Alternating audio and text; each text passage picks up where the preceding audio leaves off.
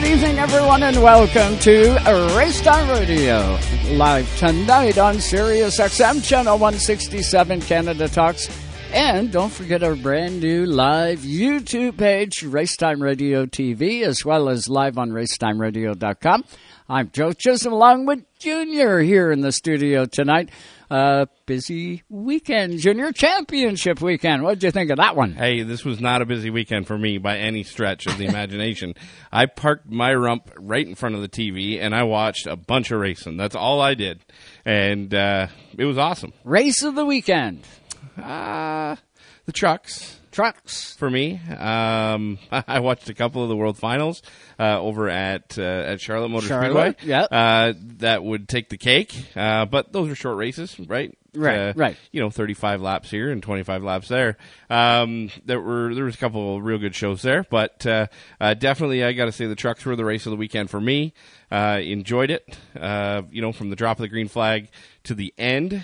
Um, I think that the middle portion of the Xfinity race, Mm-hmm. watching Noah Gragson, Ty Gibbs, and as well um, uh, Justin Allgaier uh, dice it up uh, Oh, yeah. through. I'm going to say lap one one forty to close to the end of the race.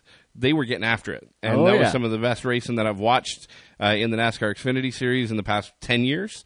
Uh, but that being said, I still got to give it to the trucks. I think that uh, you know uh, for a lot of these young guys, they're getting this rap of getting out there and wrecking each other Yeah. Yeah. yeah. and um, you know it's, it, it gets old in a hurry.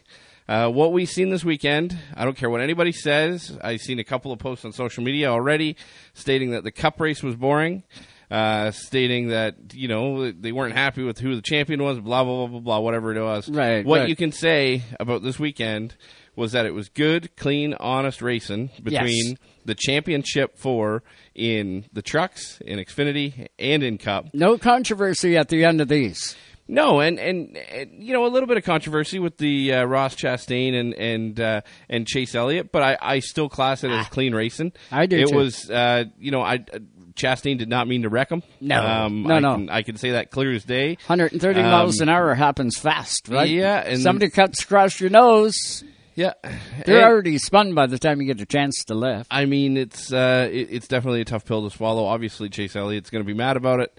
Um, anytime you end up in the inside wall, you're going to Oh, end up mad about it. absolutely. But uh, yeah, no, it's. Uh, I think that that the racing this weekend, there was times where uh, it, the racing finish could have been altered with just the you know placement of a fender or or a, a you know a dirty door slam Yep. um, you know, or even taking somebody out. You know, there could have been a lot of uh, different outcomes this weekend. Mm-hmm. Would it have been more exciting if that happened? I vote no. Yeah. I think that I think that the racing was fantastic. So, um, got to give it up to uh, Zane Smith, of course, picking up the truck victory, picking up the uh, the victory uh, in the championship as well. Uh, third time's a charm for him. Um, you know, bridesmaid, bridesmaid, and uh, and winner. Champion. So, uh, got to got to take your hat off to uh, to Zane Smith and Furniture Row and Ford and all those guys, and and then as well Ty Gibbs. I have been difficult on him. Obviously, the news came out today that uh, that his father Coy Gibbs passed away. Oh. Uh, How devastating. devastating, devastating, devastating, terrible news. I know what it's Every, like. Everything you can possibly say is is terrible. Um, that being said, I've been difficult on that kid, and Mm. Yeah, uh, me too. And and he drove a whale of a race and won that championship fair and square, however you want to put it. Mm. Um, went out there and won that championship, and uh, it's tough that uh, uh, you know every time he looks back on it now, he's going to think about his dad. Um, but uh, uh, you know when you when you look at uh, the outcome of that, um, Ty Gibbs earned it. And Yeah. he did it right. He sure did. And uh, you know he didn't he didn't rough anybody up. He didn't do anything. He had tons of opportunity to rough up the seven. He had tons of opportunity to rough up the nine. Um, obviously, had the best car. Was patient enough to realize that and drove up and and took the flag home. So uh, hats off to Ty Gibbs, and then as well, uh, hats off to Joey Logano. Man, Oh, yeah. he had he had the he had the diamond, and uh, he he ran away with it. He got her done. He sure did. Hey, we're going to talk about all the above here tonight and more. Uh, we're going to be joined by Alex uh, Labbe. Uh, he drove the 92 yesterday in the NASCAR Xfinity Series. Uh, he drove 99% of the races in Xfinity this year. We've seen him a couple times up here in Canada. Alex is on his way home right now, actually. Uh, landed in Montreal maybe an hour ago, still driving home. We're going to catch up with him here shortly. We'll also hear from Paul Trepanier. Haven't heard from Paul all year. Owner of Full Throttle Motor Speedway. We're going to check in with Paul tonight. His banquet was this weekend and his registration meeting, uh, all in one. So we're going to check in with Paul Trepanier tonight. Big news here in the province of Ontario came out uh, at the late part of last week, and uh, OSCAAR. OSCAAR is merging together with the United Racing Series that owns APC. Uh, tonight, we're going to check in with the president of OSCAAR. Dave Gainforth is going to join us. And then in hour number two, we're also going to hear from, uh, how about it? We got truck guy coming on. We got Mr. Grant Enfinger, 23 for GMS and for uh, Champion Power Equipment. We will hear from Grant Enfinger here tonight. What were you going to say, Junior? Uh, well, I was just going to say surprising news out of the uh, out of the OSCAAR United Woo! Late Model or United Racing Series merger. Um, I didn't see that one coming. That's one of those things where you know it, it's it's very rare that things happen here in Ontario uh, or in in motorsports in general that uh, you know catch off guard completely. And uh, that uh, that news when I when I seen that that tweet and how I learned about it was on uh, Mike Schmidt's Facebook page. You know, he shared yeah, he, he shared he a, a, white right piece away. of paper and uh, just a picture of it, and I, I I looked at it and I was like, "What is that?" And I'm reading through it, and I was like, "What? There's no way." and uh, you know, it, it's right on par. Um, you know, Luke and those guys uh, with APC, they've got they've got a grand vision of, of what they want motorsports to look like in Ontario, what they want it to look like in Canada. I think that uh, you know this is a this is a big play, and oh, uh, it's huge. Uh, you know, when you look at uh, the grand scheme of things, they control a tremendous amount of cars now in in Ontario. With that comes a tremendous amount of responsibility, and I don't think that they take that lightly. Um, there's there's you know when you look at the car counts across the board mm-hmm. um, in in Ontario. If you wanted a lot of cars in your pit area, you had to look at OSCAAR. You had to look at the United Late Model Series. Yep. Uh, not the Late Model Series, the United Racing Series, because they got the Super Stocks, right? The Super Stock Quick Quick That's deal. right. Yep. And and the, the APC, the APC series. series. Yep. Everything else is 20, 15, you know, or less, or less cars. Yep. Um, even if you put on your own events, they kind of compete against those other touring series. And uh, um, you know, when you look at uh, now, they control a large. Uh, chunk of the uh, of the market share when it comes time for race cars, and and uh, you know it's going to be really interesting. I do I think it's a good move? Do I think it's a bad move? Right? I, I there is not there's not an opinion yet. We have to see how this is going to work out. Well, and I think that it has all the makings to be the best move ever in racing but it also is super scary. Listen, the tracks have to buy into that. They definitely have to. They that's, have to. That's part of the that's part of the entire checklist, and and the tracks need to buy into it. Well, if they I, don't, it becomes very dangerous. I no no. I think at this particular moment in time in the province of Ontario, if they don't buy into it, then there's going to be all kinds of disruption, uh, uh, disruption within the ranks here in the province of Ontario. They need to buy into it, and they need to give Luke dates.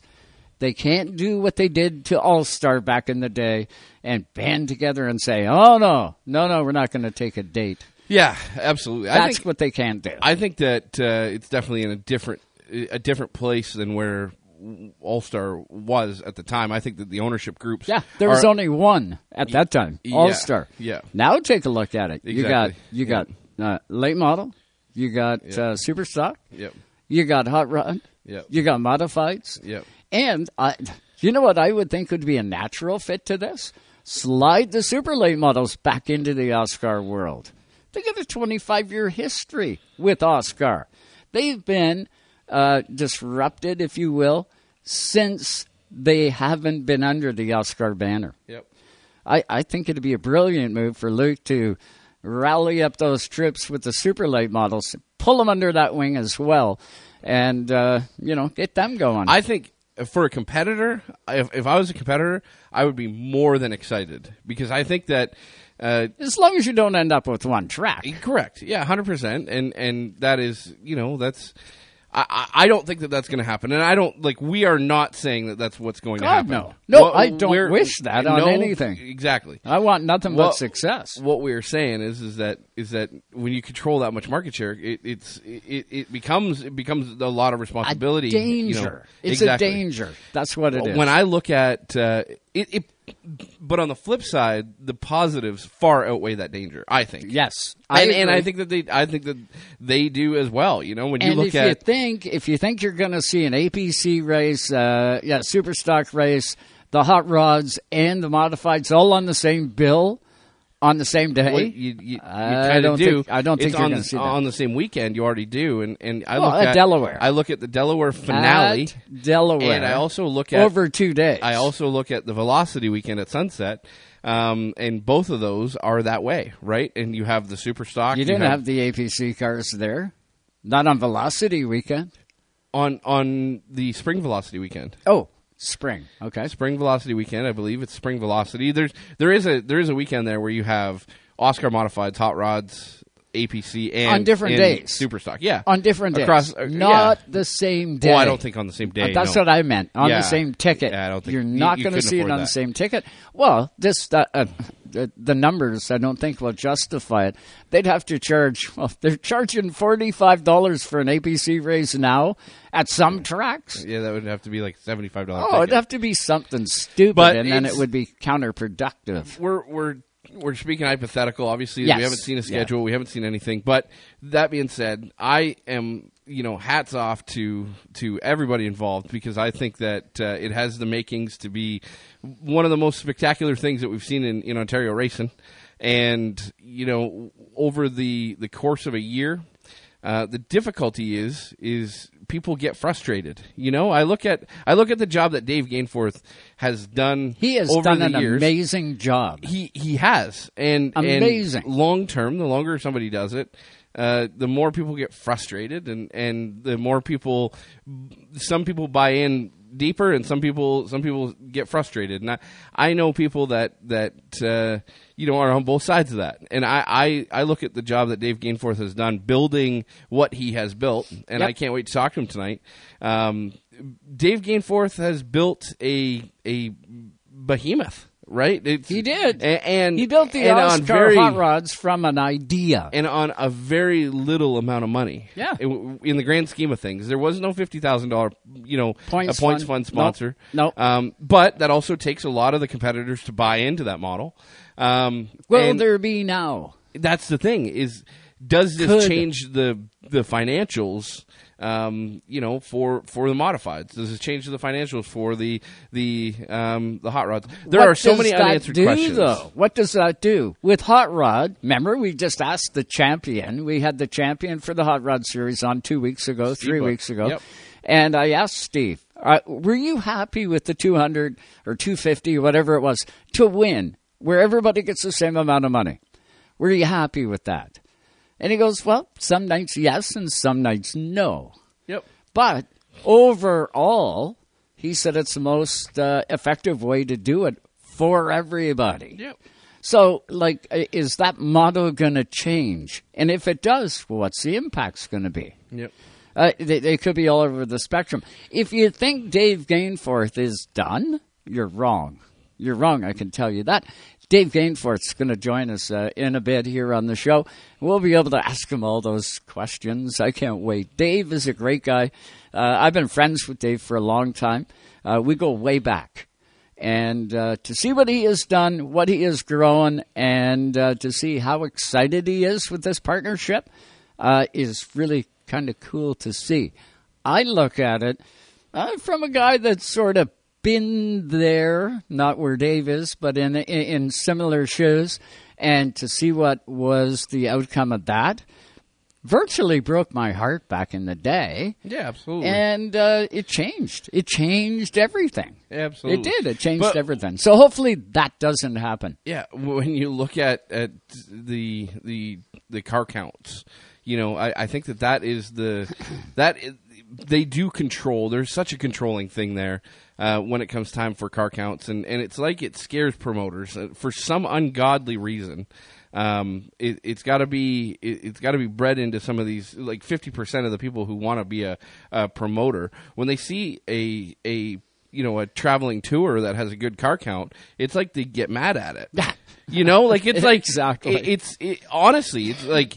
Uh, you know the the list the list is a mile long whether it be in Canada whether it be in the United States yeah, you know yeah. when you see a tour I look at the ASA series that was the best thing since sliced bread the ASA series was growing leaps and bounds and all of a sudden all the track owners down there got freaked out yep and pulled back completely because it was taken away from their super late model division. It was, it was taken away from their pro late model division, whatever it might have been, or their you know their Yeah. their division.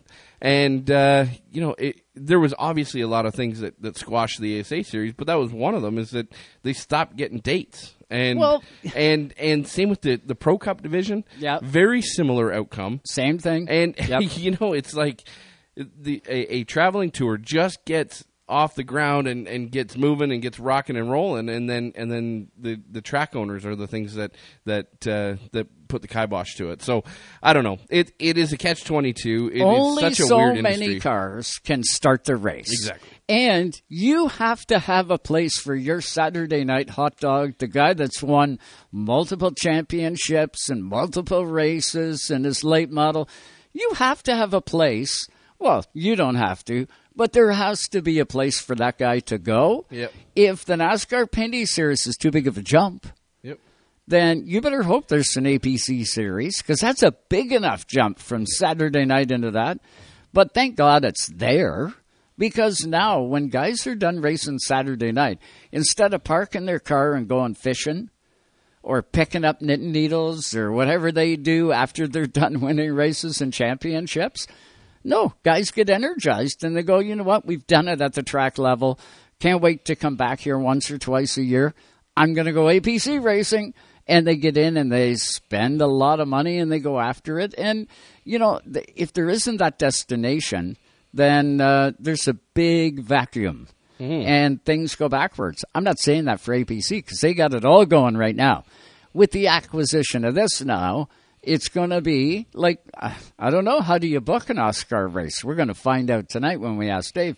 Do you still call Dave Gainforth and say, hey, Dave, I want the same dates I had last year? Is there more pressure on him to get more dates? Uh, with this news, is it going to pay more? Is it like there's Dave ain't going to have all the answers here tonight, but he should be able to fill in some of the blanks. That's going to be kind of cool, and you can bet the competitor base is going to be dialed right in.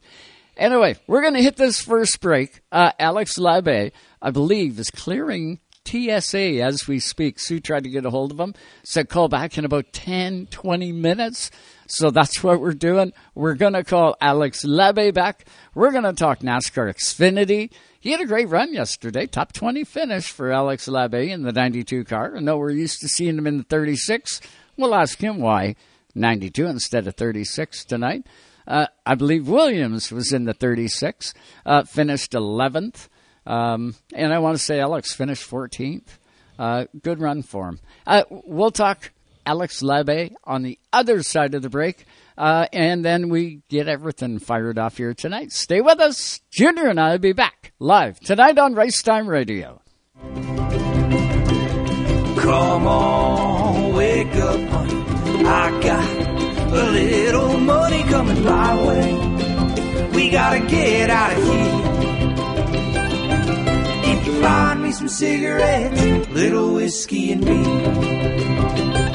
From coast to coast, to coast, you're listening to Canada Talks. To Canada Talks. Now, a flashback in Canadian music history. Here's Eric Alper. Tom Cochrane's most famous song, Life is a Highway, was a number one hit in Canada, and it hit the top 10 in the Billboard charts back in 1992. It was written after Tom's famine relief work overseas took place. He was so taken with what was happening there, he wrote it as a pick me up to himself after watching the devastation. That's why he mentioned places in the song like Khyber Pass, along with his hometown of Vancouver. Canadian Sports Trivia. Here's Joe Thistle. During the 2000 NBA All Star festivities, the Toronto Raptors' Vince Carter exploded to win the dunk contest with a series of moves, including a through the leg slam. Carter's air show was a defining moment for basketball in Canada, putting the Raptors and the entire country on the map. A championship now in the books, Canada has become a hotbed for NBA talent, and it was Vince Carter flying through the air that started it all. Canadian Sports Trivia. Even though Napa is a nationally known name, nearly all of our stores are built from the ground up by local owners and families. People you might call neighbors will be here, there, and everywhere. Doing what neighbors do to keep their communities moving forward. You stop by a Napa Auto Parts store, you can count on Napa Know How. Tonight's Racetime Radio is brought to you by Napa Auto Parts Stores, New Glasgow, Antigonish, and Port Hawkesbury, Nova Scotia. You can count on Napa Know How. BP Race Fuels, the worldwide leader in race fuel technology. Now, a flashback in Canadian music history. Here's Eric Alper. Rush holds a special place in our hearts and in the record books. They've sold more than 40 million copies around the world. They have a star in the Hollywood Walk of Fame, inducted into the Rock and Roll Hall of Fame, and officers of the Order of Canada. And they've released 24 gold records and 14 platinum albums, placing them fifth for the most consecutive gold or platinum studio albums by any rock band. From the high banks of Daytona, we cover it all. Ooh, that's going to leave a mark. And now, back to the Joes. Hey, shake and bake, Cal! Woo! Shake and bake! Here on Race Time Radio. And just like that, we are back with you all live tonight. Uh, sure hope you're enjoying the show. We got a good one coming at you. Alex Labbe coming up in a few minutes. Uh, Paul Trepanier from Full Throttle Motor Speedway. Uh, if you don't know that name, Varney, you'll know that name. It's been around for 100 years. Um, Paul Trepanier, the owner promoter there. Uh, we're going to hear from him. We're going to hear from uh, Grant Enfinger in the NASCAR Camping World Truck Series. Um, and we're going to hear from Dave Gainforth uh, with OSCAAR with the big merger with the United Racing Series that's uh, just took place just uh, the other day.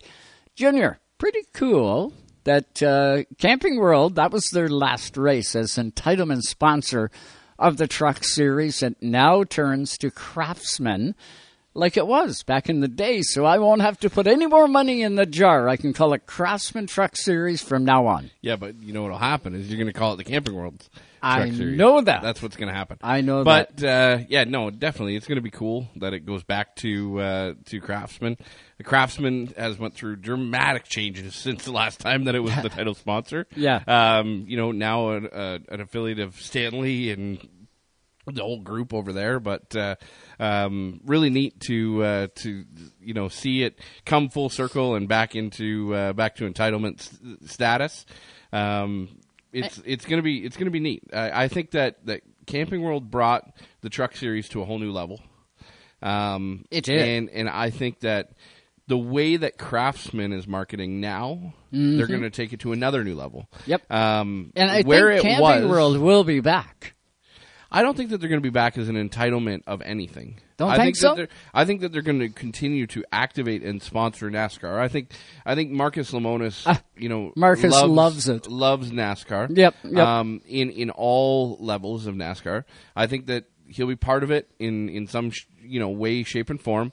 I think that he's got a lot of uh, vested interest in the NHRA right now. Mm. Um, he's got uh, you know some changing um, uh, on the investing side. Um, you know they, they've seen some some different uh, stakeholders come into the the camping world fold. Um, so it'll be interesting. I, I think that uh, uh, uh, you're going to see Camping World on screen, uh, probably equal or if not more uh, during Sunday shows, like during the the Cup Series shows. Um, and I think that uh, you're going to see them on cars, you're going to see them on trucks, you're going to see them on a bunch of different uh, levels of, of of activation. But uh, if not, they they already spent a pile and and Ah, they built up man. a wicked brand using NASCAR as a platform. I don't think that any anybody could say that they wasted their money because NASCAR No. did a great job for them.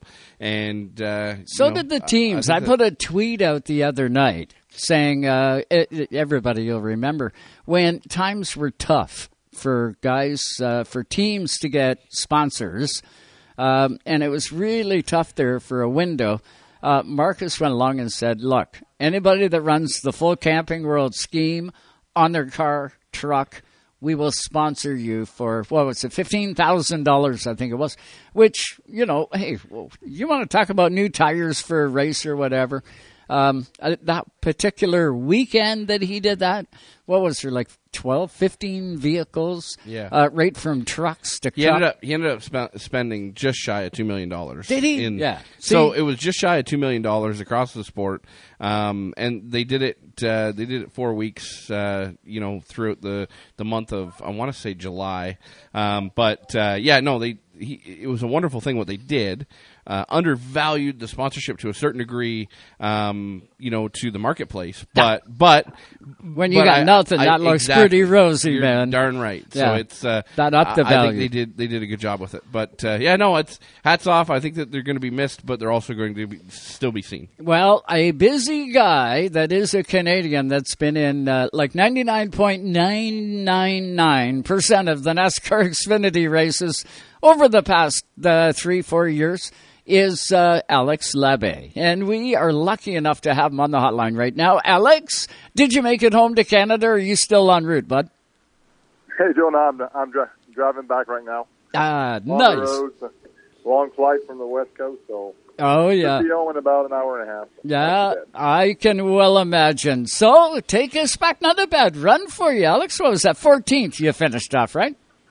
Uh, no, we finished 18th yesterday in uh, Phoenix, and it was it was a pretty solid day. I mean, we we went back and forth. First half of the race was a little little rougher, but uh, second half of the race we uh, made some good changes, and I think we ran uh, all the way up to like 11th or 12th at one point, and just just fell off a little bit too much on that last run, especially on the longer run. But uh, it was a it was a good effort. We were around uh, really good cars with good equipment and good drivers, so it's, it's always fun to race against these guys.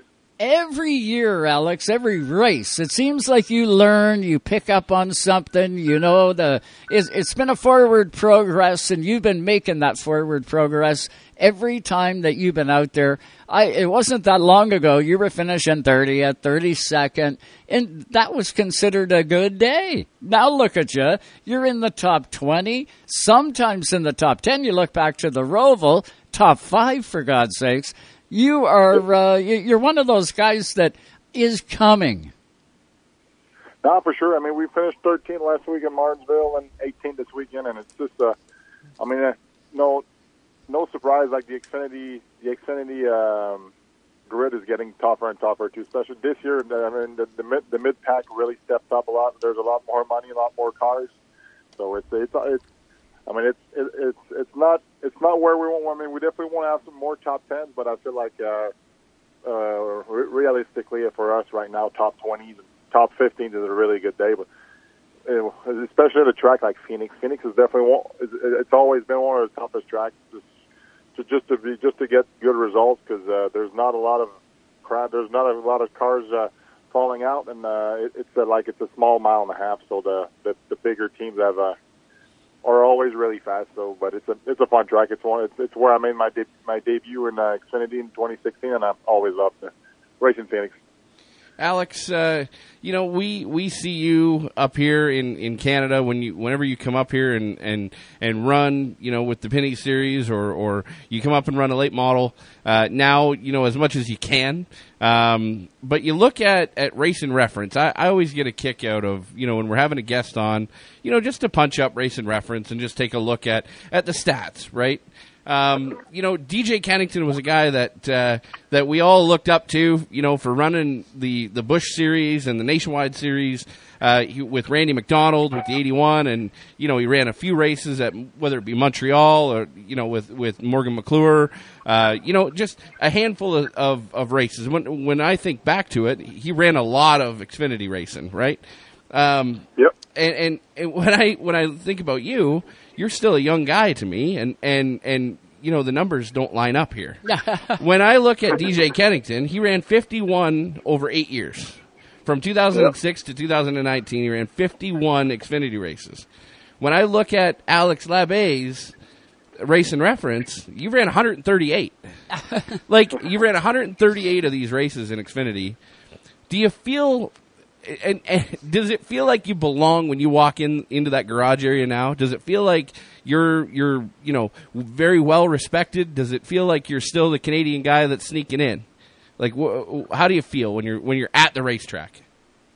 No, I feel like I'm definitely well respected. I mean, people kind of expect me to be there every week, even if we if we scale back this year. I feel like it, it's because we we've ran full time like from in 18, 20, and 21, and uh, For sure. So uh, we we uh, like I said, that's why we we've uh, we've uh, we've uh, accumulated a lot of races throughout the years, and people expect us to be there. But uh, it's I don't know, it's it's, fun. It's there's a there's a really good mutual respect on, with the drivers down there, and it's uh, it, it's always fun to run to, to run run in the NASCAR Xfinity Series. So, score 2022 for us. If you're doing a report card, how did you enjoy it and how did you enjoy the progress, whether it be in Canada, whether it be down in the U.S. with the NASCAR Xfinity Series? I think it's been a solid year. I mean, uh, for sure we wanted more top tens this year. We we've had a lot of bad lucks, but definitely like the road courses, we've we've stepped up our program. We we've been good on the road courses in the in the last couple of years, but this year was definitely my my best year my best year speed wise on the road races, and um, we had some good rides on the short track. But definitely the the, ro- the road course tracks were uh, were a big were a big plus for us. We've uh, we were always I, I feel like I think f- five out of six races we were in the, in the top ten. uh, on the speed chart in practice and qualified in the, in the top five at, at COTA and raced in the top five for a majority of the day. So it's it's been it's been a good year. I, I, like I said, I, I wish we had a we we still got three top tens. I, I didn't run all the schedule. We only ran like 26 races, but um, it, it's been a good year. It's just like I said earlier, the, the competition's getting tougher and tougher. That that just that just makes it even more difficult to to get some good results. And uh, but uh, as as a whole, I feel like we we've still progressed in 2022, even if it's if it's harder to see on paper. Hey, how come you were in the 92 this weekend and not the 36? You've been in the Can-Am 36 and multiple sponsorship, but usually the Can-Am 36 is your car. How come you were in the 92 this weekend?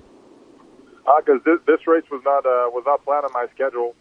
So Josh Williams was all, was already planned uh, a race uh, this weekend. So we, we we've had a last minute sponsor with NRS Brakes, and uh, we we've added that race like last week. So uh, the only option was to to run a 92, and it's it's it's the same equipment. It's just all the people around us, uh, the people that's in the garage, the people for the pit stops, and it's uh like it's it's, it's just all the all the little details that are that makes it a little bit more difficult to, to execute and have a good day and make as much progress as we do usually with the, the 36 car. I will say this about that: that NRS car looked really good. Oh, It, man, it, it, beautiful. it looked it looked sporty. You guys, you guys brought some really good looking race cars to the racetrack, uh, and you guys have. You know, the the, the DGM team has has brought some really good looking equipment to the racetrack since its inception, really. Yep. But but I will say this: this year, um, uh, whoever does the uh, the graphic work and and whoever does the layouts and stuff like that uh, throughout the course of, of this year, uh, the sponsors always popped off the, the, the car whenever it was seen on TV. Uh, you guys always brought a, a really good looking professional scheme to the racetrack and and uh, you know it's it's so cool to see the progression. And uh, uh, you know it it seems like it seems like we blow a lot of smoke up Mario's butt you know on this program.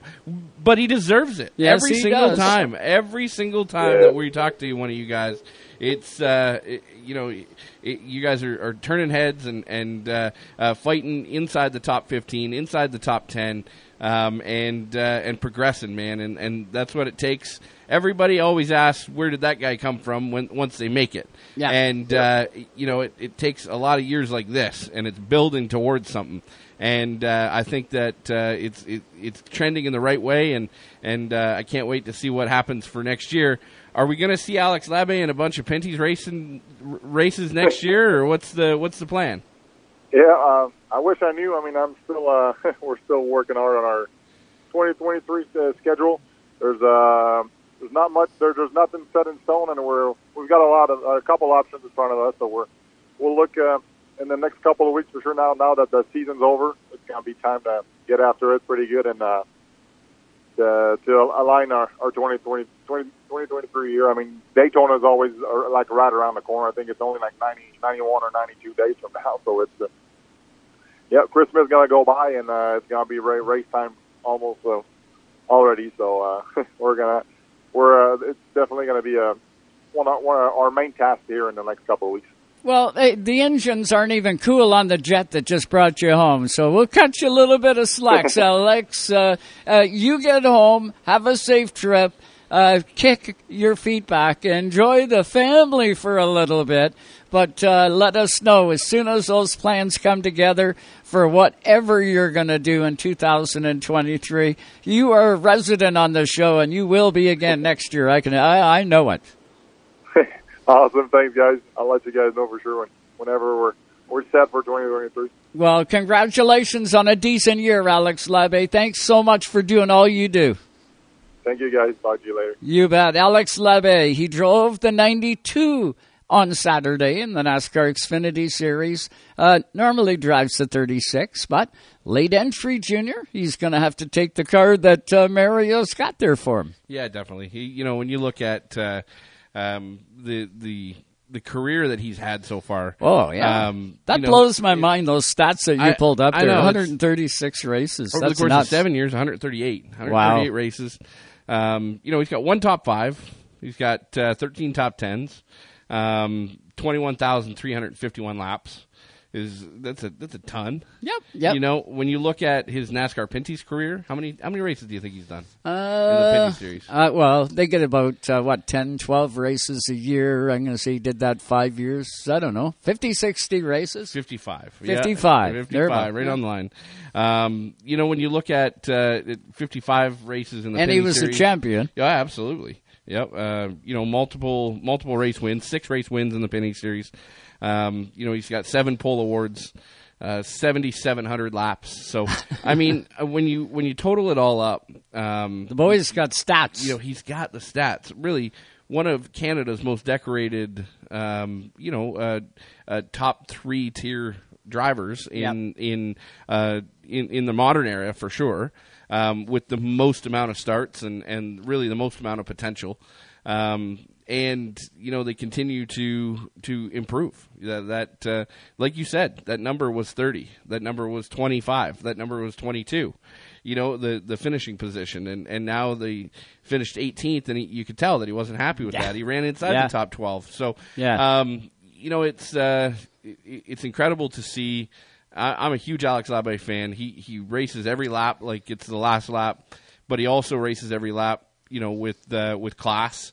And uh he he's you know he's got a lot of respect out there. If I get my wish tonight when I go to bed, I'm going to say a little prayer and hope that Mario Gosselin wins that Powerball for $1.9 billion. Because I'll tell you what, Alex Labbe, Mason, Mason, uh, Mason, Mason Massey? Massey, Mason Massey, um, and Josh Williams will finish one, two, three at Daytona if Alex or, or if Mario wins the Powerball. you think so Well, yeah, that's all they're missing. You know, it's the funding. it, it if is. I had my No, wish, they're- corporate yeah. Canada would, and I've said this a million times, but corporate Canada would jump behind Mario Gosselin and the effort that he's putting forward down there. Yep. Like I know Alex Labbe is the only Canadian that you see right now, but you got to know that Donald Theetge has been down there in one of uh, Mario's cars. Uh, he puts forth a great effort, and if we could get a full-time Canadian guy in a car like that, and Mario Gosselin's a Canadian guy. He's from Montreal. Him and his brother Jerome, they're from Montreal. Uh, like you know what? I think that Honestly, I, I if we we could get corporate Canada Yeah. to jump behind there, we could be a threat. Yeah it I takes- know we could. We it- got the guys. it takes the the right mindset for that. You know, to get to get. Oh, they got Canada. the mindset. They've got the mindset for racing, and they've Yeah. got the mindset for leveraging the assets that they've got in front of them. They're not putting together a campaign going into corporate Canada looking for it. You know, I, I they are they are looking. Well, they probably have, but just you know, corporate Canada's not real receptive to going down and blowing a bunch of millions in the U.S. I guess I don't know. Yeah, and that, I that don't is- know. That is a big part of it. But you know, I look at I look at a conversation that we had on this very program with Alex Tagliani. Ta- Tags, Tags, said, yep. and and Tags is the best marketer in in Canadian motorsports. NASCAR I'm, I'm going to take my hat off to Tags right now and say that. Yep. And say that he is by far the best marketer in Canadian motorsports. He's, Indy- he's hooked up with Indy 500 pole sitter would help. that does help. Yeah, but No, Tags you, is you a good need to guy. build yeah. a brand in order to Yeah. get a chance to sit on the Indy 500 pole. Yep. You need to build your brand. Well, this is Sam Smith. and and It's a good car. You know, it's that's the way that it's got to be. You gotta you gotta build yourself to the point where you can get enough funding to put yourself in the seat to go get a, an Indy 500 pole or a Daytona 500 start. All those different things. Tags Tags said something that has stuck with me since you know that interview, and that was like two and a half years ago. Right.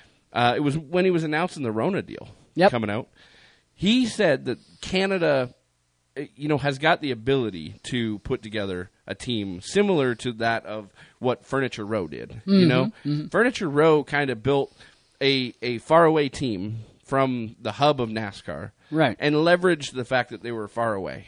Yeah. You know, they leveraged it as a tourist stop, their shop. You know, they they sold when you landed in the, the Denver airport, there was Furniture Row racing gear available because they were from Denver. Right, right. Um, and you know, when you when you land in Toronto, you could buy Toronto Maple Leafs gear. You can buy, you know, you can buy Toronto Blue Toronto Blue Jays, yep. Jays. You can buy that all over the You- country. exactly, you could do that all over the country. You could do that very thing with Canadian motorsports. Sure you could. You could start a Canadian racing team, a big and, time and one. I think that Steve Meehan had the right intentions and the right thought He process. did. but He did. he he blew it when he bought a team with terrible assets. And he bought a team with terrible people behind Well, the wheel. he spent a lot of money, He too. spent a lot of money. But what I'm saying We gotta is we break. have the ability in Canada Yes. to create that. Yep. And to create a team that is Canadian that is Canada's team. And I'm not saying that DGM's not trying to be that, but they also are not trying to be that because they're not marketing themselves as Team Canada. Right, They're right. you know, it's they're marketing themselves as a, as a top tier nationwide team or, or Xfinity team because that's what they are in the jar. In the jar. It's Yeah. not a swear jar. so we're And good. and uh, Nationwide's not coming back either. no. Well, not into that. Xfinity. Xfinity. Okay, we're going to hit our break when we come back. Paul Trepanier, Full Throttle Motor Speedway, going to go full throttle right here on Race Time Radio. Stay with us.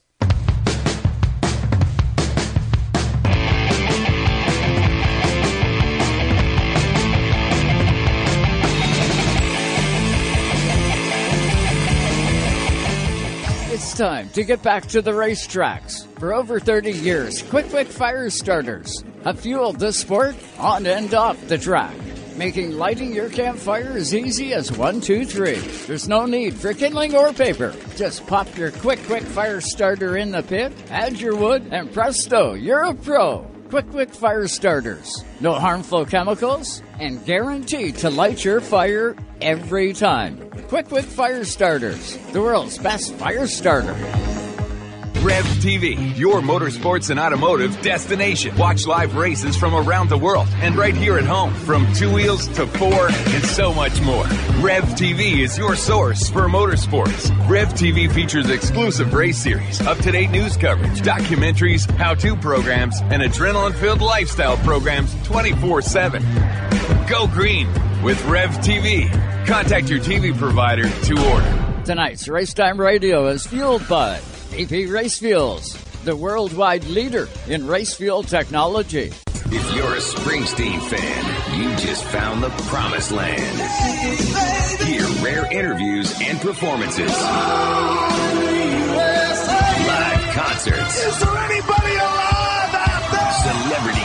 DJs. This is Rob Lowe. Hey, babies, little Steven here. And more exclusives when listening to Bruce Springsteen's channel. Welcome, Bruce Springsteen, to E Street Radio, your home away from home. Great to be here. E Street Radio, Sirius XM, Channel 20. Canadian sports trivia. Here's Joe Thistle. During the 2000 NBA All Star festivities, the Toronto Raptors' Vince Carter exploded to win the dunk contest with a series of moves, including a through the leg slam. Carter's air show was a defining moment for basketball in Canada, putting the Raptors and the entire country on the map. A championship now in the books, Canada has become a hotbed for NBA talent, and it was Vince Carter flying through the air that started it all. Canadian sports trivia. Men, men, men, men, morning men. Hi, I'm Evan Cohen. And I'm Mike Men, Babchak. men. We were given 30 seconds to describe our show, Morning Men, on Mad Dog Sports Radio. So I'll ask you some questions, and you give me the answers. What do we do for fun? You go to the diner with your family. Me, I drink and forget I have a family. Biggest crush? You, Tom Brady. Me, anyone in yoga pants. What do we want to do more of? You, talk about what happened the night before in the world of sports. Me, I would like to do more of my wife. I think we just ran out of time. Morning Men, 6 to 10 a.m. Eastern, Mad Dog Sports Radio, Sirius XM 82, and the Sirius XM app. Gentlemen, start your engine. Welcome back. Race Time Radio. I think I like you too.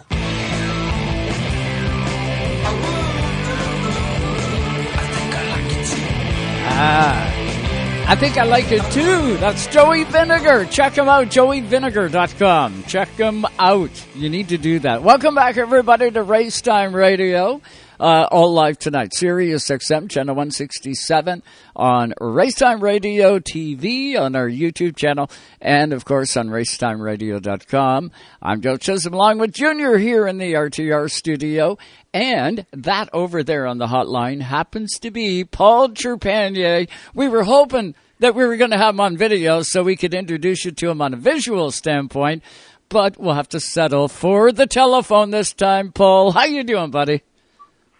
Hey, Joe, pretty good. How are you doing tonight? Doing fantastic, my friend. So you had a banquet, you had a registration uh, to uh, yesterday. But before we get to that, how did 2022 shake out? Now that you had all your closest friends back to the speedway and no pandemic.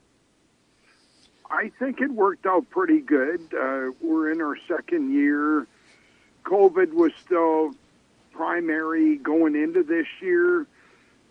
For a, a, a, transition out of COVID, it, it, you couldn't have asked for a better year. How big of a kick in the stones was that, Paul Trepanier? You bought a speedway, and all of a sudden, right on the heels of it, COVID comes and shuts the whole place down. Like it's just nuts. It is. I, I, I mean, you can't control actions of the world. Uh, it is what it is. You just got to move forward, keep a positive attitude, and uh, hope for the best through it all. Well, and you did that. Congratulations on all of it. Because, uh, man, I'll tell you what, that if you can weather that storm, Paul, you're going to be able to weather whatever anything can get thrown at you. Uh, and, and, you did a good job. Uh, things sounded like they went well at Varney this year, Full Throttle Motor Speedway. Uh, all in all, good year for you. Oh, definitely. We have a really good local fan base that's very supportive.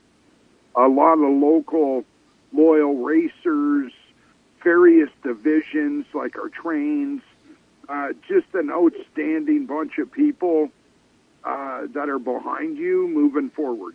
Yeah, it is really, and you know what? You are blessed with a loyal base there at Full Throttle Motor Speedway. But Paul, just like every other track owner, uh, you hit this time of the year, uh, and in a minute I'll ask you about your registration. But uh, you hit this time of the year, and I know you probably started thinking about this in August. What am I going to change for 2023 to try and up it? Like, uh, have you got any ideas rolling around, you know, in the back of the mind on what you're going to do for 2023 to, you know, give the ball a kick or move it down the yard, move it down the field? We're always looking for ways to improve. Uh, we're bringing in a few different people in key areas. We're going to try to up our social media presence. Uh, bumps in a lot of our pay areas in various divisions. Uh, we do have OSCAAR coming this year, Hot Rods and Mods. That will add to it. Nice. Uh, a couple of OSS races. A little bit more travel and series is coming in to filter in with our regulars. Paul, I have I have said this, and I don't know if you've heard it. I don't know if you've read it. I don't know. I've probably posted it on social media ten times. You know, it since it's even before you bought the place. But and I just want to bring it up because we were at a Buck and Doe, and we were talking about this very thing. And uh, ha- have you looked at and evaluated having a large late model invitational race like geared towards pro late models at full throttle. First off, have you have you have you evaluated that? I, I have thought of it a few times.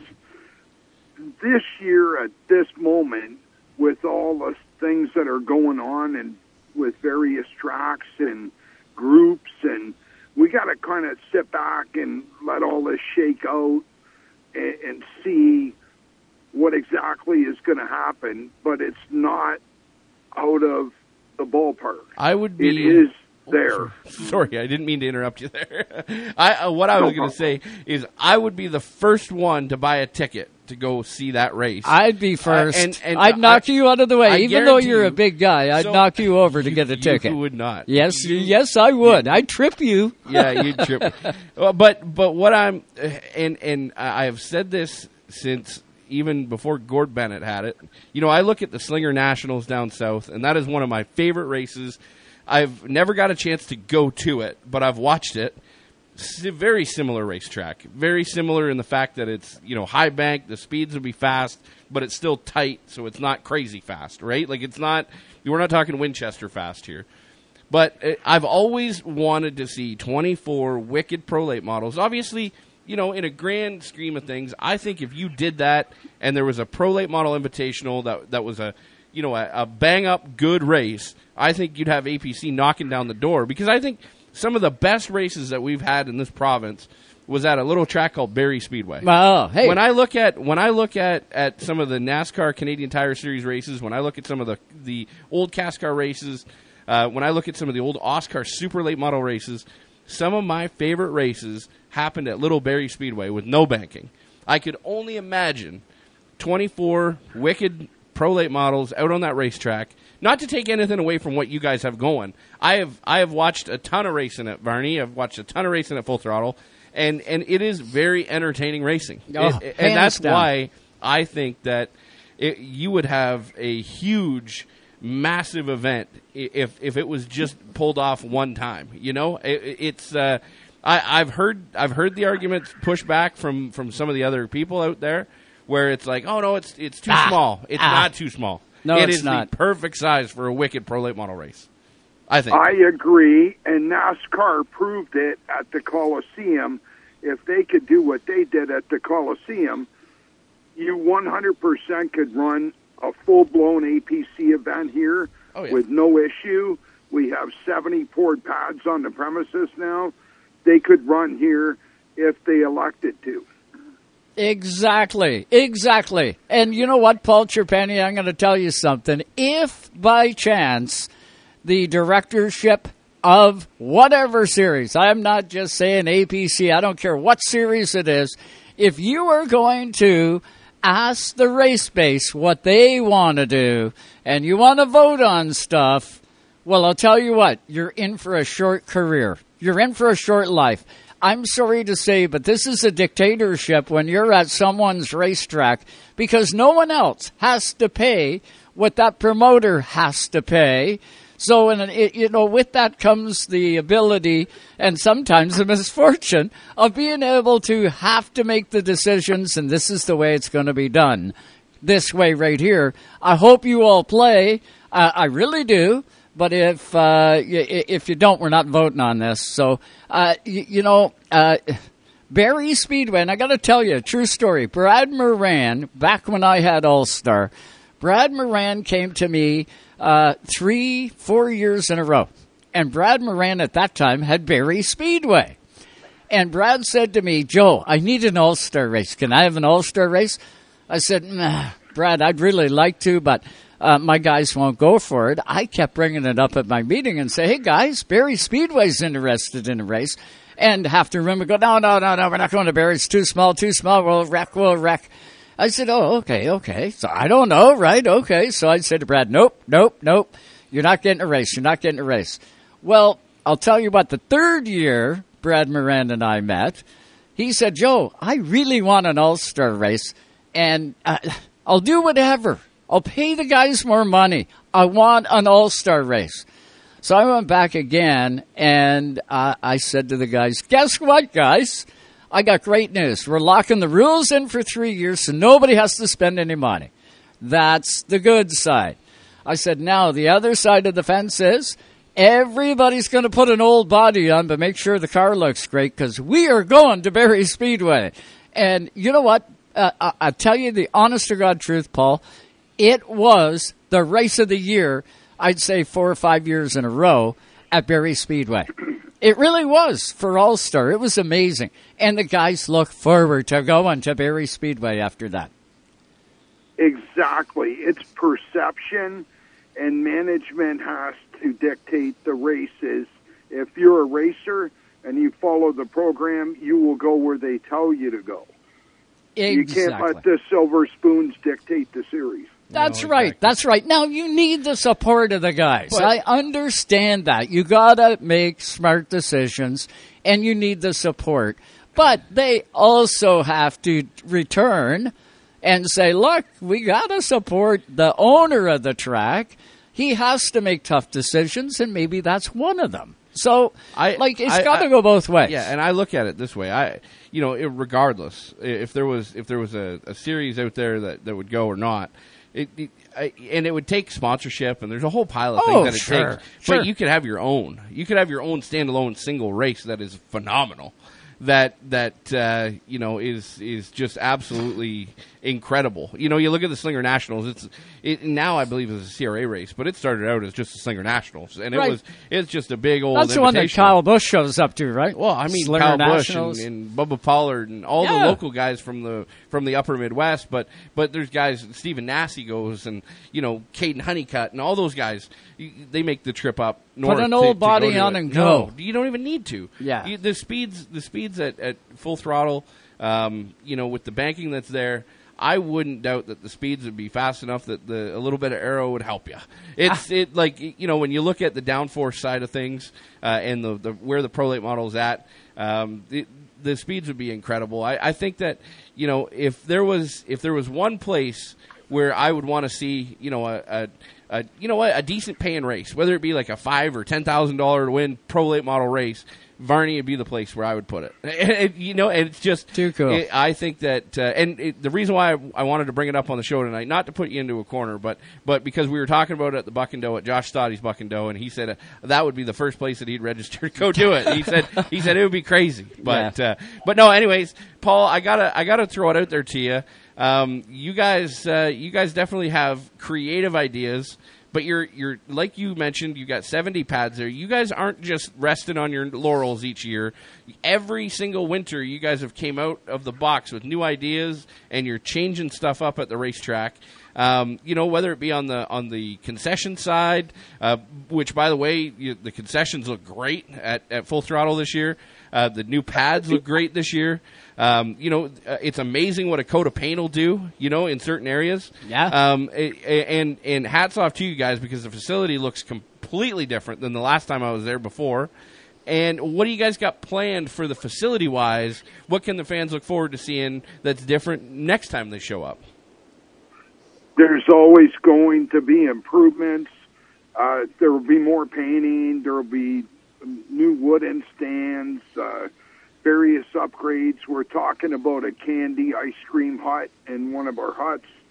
Uh, we're going to switch it up and just keep trying to create new ideas and get people motivated and bring back uh, the glory days of racing. Yeah, and you know you're well on your way to doing that. Sponsorship plays a key role. Have you seen your numbers, Paul, creeping up in sponsorship? Is there more more of the business community starting to wrap their arms around you? A hundred percent. We have great sponsors: McCall's, Grisdale's, Chalmers Fuel, uh, a couple of the APC stores that Stoddy's own, uh, McAllister's businesses, uh, and various others. The list goes on and on. Uh, we have a lot of people stepping up to the plate on sponsorship, and I feel it's going to get better as we go. Just got to keep the nose to the grindstone, kind of like you used to when you ran Sauble. yeah, I remember those days, man. Uh, a lot of sleepless nights. Uh, but I'll tell you what, some of the uh, well, those are the years that really kept me going. uh, those were the best years Sauble ever had back in those days. Well, well, they they were good times. I I, I know that uh, uh, Bruce Bennett did a fantastic job with that speedway for all those years that I bought it from.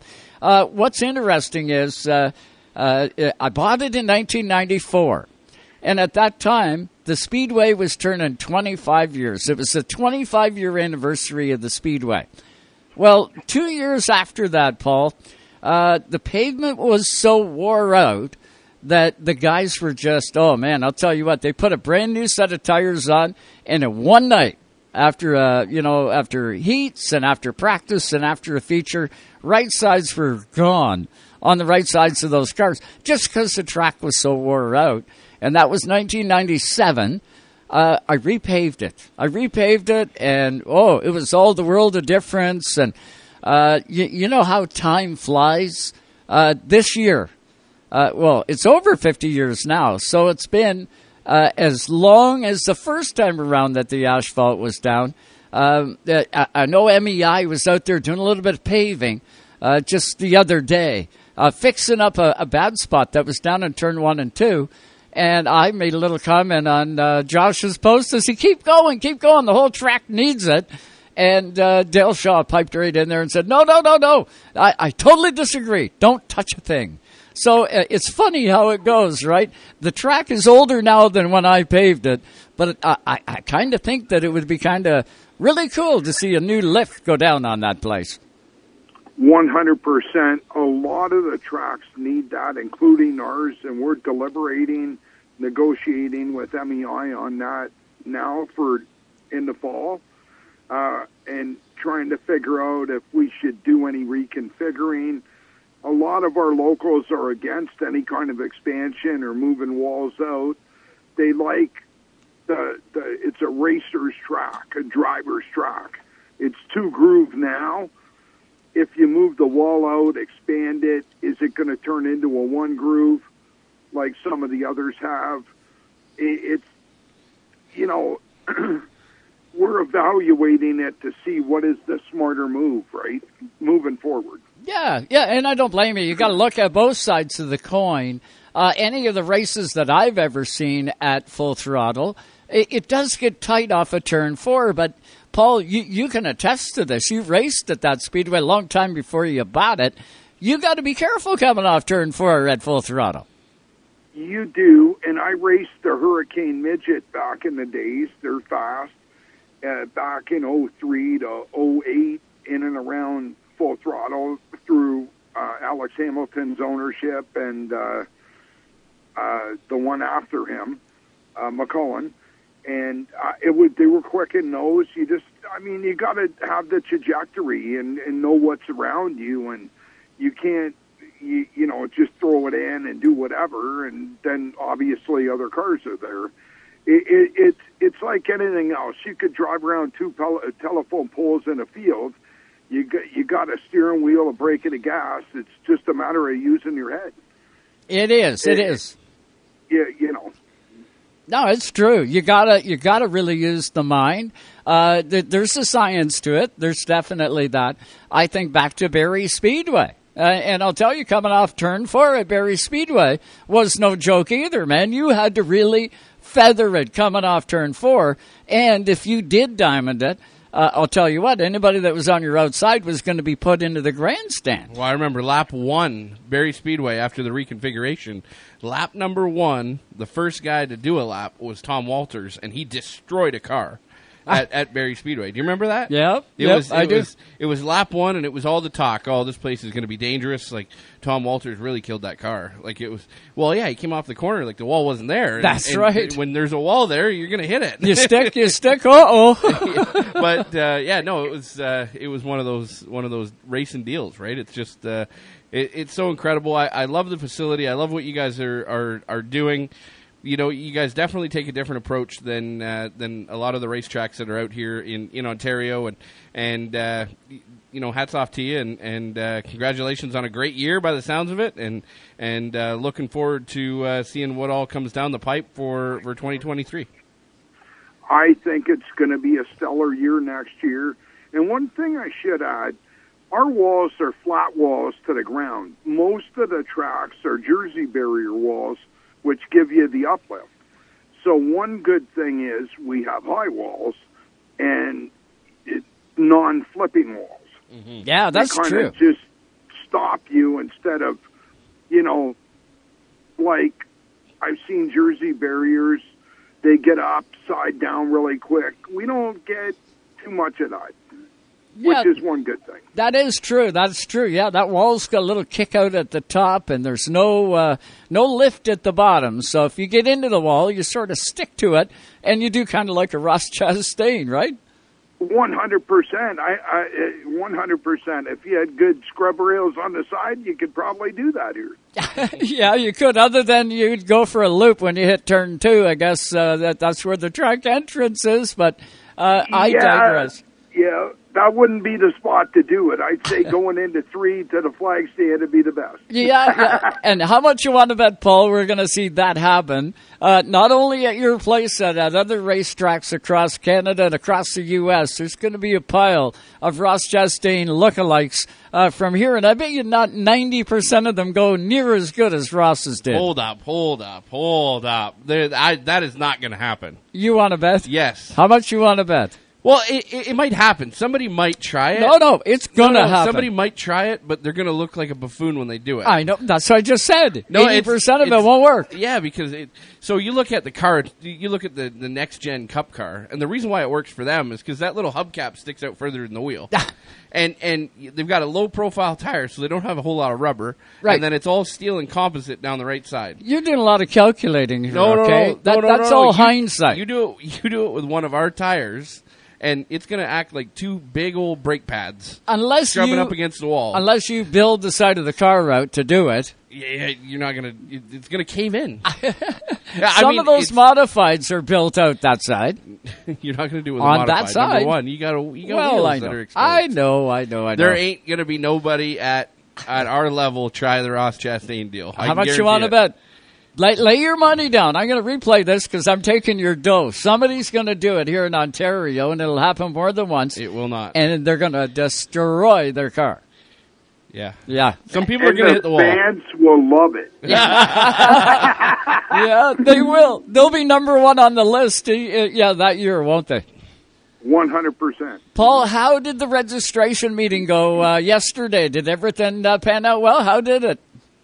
It, it's it's it's definitely a good starting point. I mean, everybody at this time of the year, you got factor in Christmas, and uh, everybody's wondering what's going on with rumors of possible pro late at this track or mods over here, the mergers with OSCAAR and APC.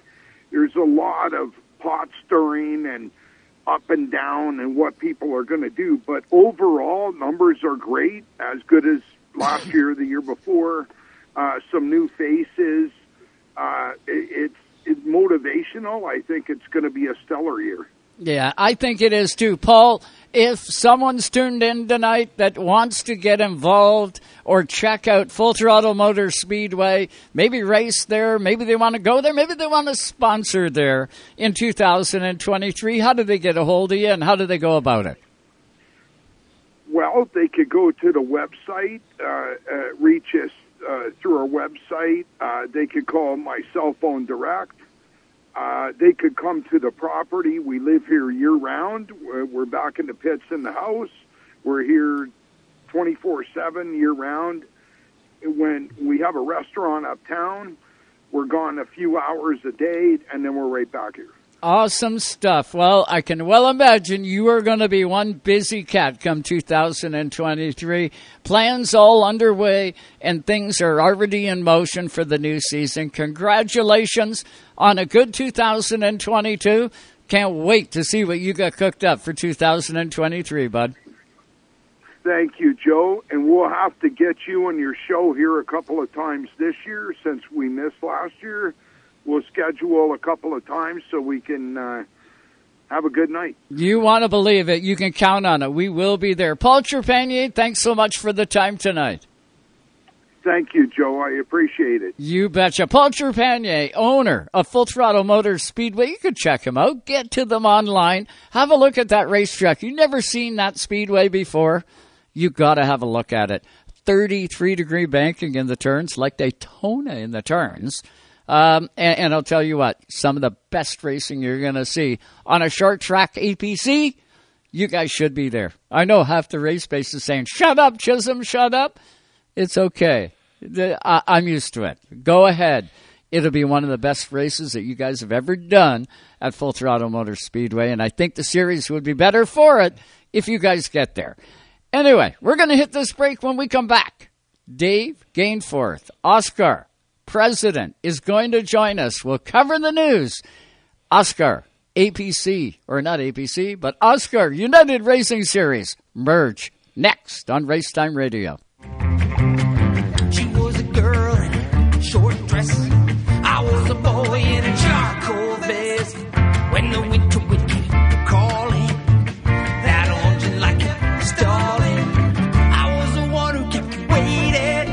Coast to coast, to coast, you're listening to Canada Talks. To Canada Talks. Canadian Sports Trivia. Here's Joe Thistle. November 24th, 2019, the 107th Grey Cup in Calgary, and Winnipeg's 33 12 defeat of the Hamilton Tiger Cats signaled the end of one of the longest droughts in CFL history. It was the Blue Bombers' first championship since 1990, and for running back Andrew Harris, it was doubly historic as he was named Most Valuable Player and Most Valuable Canadian, a first in Grey Cup lore. Canadian Sports Trivia. Even though Napa is a nationally known name, nearly all of our stores are built from the ground up by local owners and families. People you might call neighbors will be here, there, and everywhere. Doing what neighbors do to keep their communities moving forward. You stop by a Napa Auto Parts store, you can count on Napa Know How. Tonight's Racetime Radio is brought to you by Napa Auto Parts Stores, New Glasgow, Antigonish, and Port Hawkesbury, Nova Scotia. You can count on Napa Know How. VP Race Fuels, the worldwide leader in race fuel technology. Epic Racewear. Look, feel, be epic at epicracewear.ca.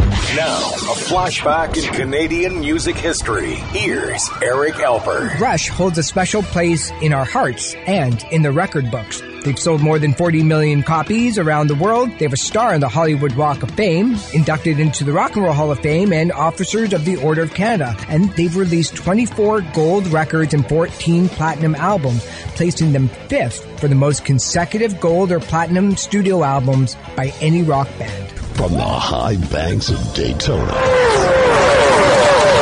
we cover it all. Ooh, that's going to leave a mark. And now, back to the Joes. Hey, shake and bake, Cal. Woo! Shake and bake. Here on Race Time Radio. And welcome back, everybody, to Racetime Radio. So, so glad you could tune in tonight all live. Sirius XM Channel 167 Canada Talks on our YouTube page at Racetime Radio TV and on racetimeradio.com. And uh, we are late. I was supposed to get a hold of our next guest right at 8 o'clock. But, Junior, because of you and I being long winded, it's now 14 I've never been, minutes. I've never been accused of being long-winded ever. Uh, well, I'm just accusing you now, just now. But let's welcome in, shall we? And I might add to any of our listeners, you might want to throw YouTube on because you get a chance to see Dave Gainforth. We got him up on not the hotline, but the video cast. He's up with us. Dave Gainforth, how you doing, buddy? I'm doing good, Joe. How are you guys doing? Fantastic, my man. Hey, huge news huge, huge, huge news. uh, just the other day. Uh, OSCAAR uh, Hot Rods Modifieds now going to merge with the United Racing Series. David, who come up with that one? Was that you, buddy? Well, I'll be honest. Luke and I have been talking probably for a couple of years, off and on at different races. We'd cross paths and we'd talk for five minutes. And he's always had an interest in helping myself and OSCAAR, the mods and the hot rods, to to get to the next step in racing here in Ontario. And uh, you know, he never pressured me to do anything I wasn't ready to do. Um, at our last event in Delaware in September, the big long weekend, uh, we had a, one of our longer conversations, probably 10 minutes. And, uh, you know, it got me thinking. And uh, with the way I saw things going in racing and happening in, you know, the other news and other tracks and stuff, I just decided I- I've taken the series as far as I could take it on my own. And now was the perfect opportunity to uh, cap in on the resources and take him up on his offer. First things first, I gotta say, what you have done for OSCAAR Hot Rods Modifieds, and I'm gonna throw the super late models and the midgets in there, okay? Because those were all under the OSCAAR banner. Dave Gainforth, that was all you, buddy. That was all you. And I'll tell you what, the, cre- the the history that you have created, and I know you're not going anywhere. You're sticking around, and I don't mean it to sound like you're going anywhere, but the history that you have made and what you have given the race fans of Ontario to come to to tracks and see over the years has simply been amazing. No one else has done what you have done, my friend, that doesn't own a racetrack or hasn't owned a racetrack. Congratulations on everything that you've done. Well, thank you very much, Joe. I greatly appreciate the accolades there. Um, I've been very fortunate that um, over the years I've been looking. Actually, that's a Super Model trophy sitting behind me there. I don't know if you can see it or not. I sure can. Trophy. Yeah, yeah. I, I took down the dead flowers there and put up the trophy instead. Um, but I look back and it's been 25 years since I've been involved in NASCAR, starting way back with the Supers when it was just the Supers. And uh, it's been quite a ride. I've been very fortunate, you know, um, being able to develop new divisions or helping organize uh, divisions that were here to give them a more solid future. Uh, people buying into my dream because they were all just dreams. I'm not. I'm not any. I'm not a race god or anything else. And anything else, I'm more just a race fan, and I want to see good racing at the track each and every week. And uh, it's, I've just been very fortunate. That's all. But I do appreciate the accolades and the support from everybody for from the past 25 years.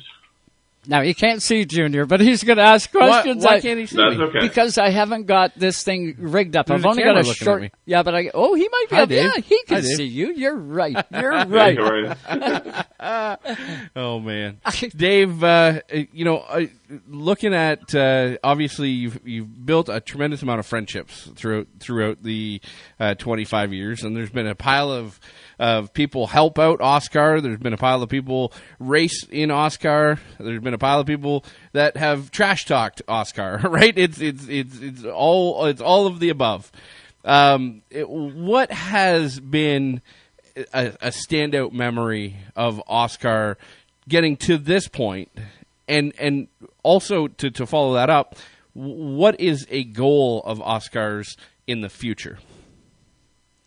Well, I'd have to say my my to start off with when I first started OSCAAR, the supers were struggling again, um, and to be able to build them up to a, a solid 24 car field and, and stuff, that was I, I consider that a great accomplishment. Um, at the time, they were the most expensive race cars in Ontario to to race.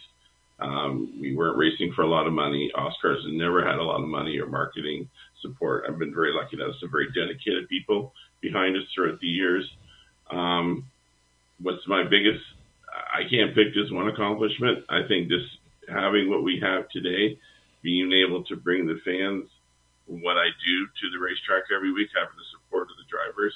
Uh, I think we, between the two divisions this year, we had over 90 drivers participate uh, between the hot rods and the modified. Uh, between the two, we would average 40 cars a night at a racetrack. I think that's pretty solid for this time of uh, in our economic structure coming out of COVID and everything else.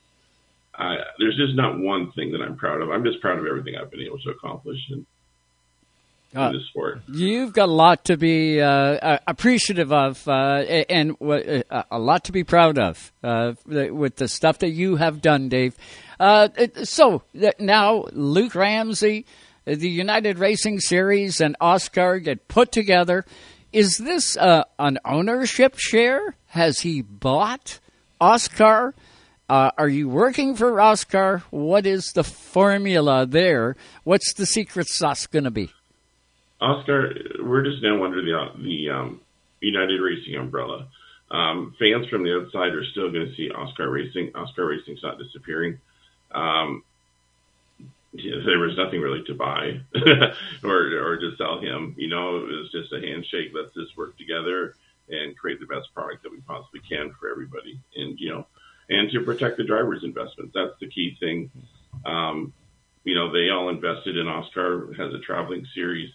They wanted to travel, um, and I want to make sure that they're able to continue to do that, and their investment does not go to waste. So- they believed in what I did, so I want to make sure I protect them in the long run.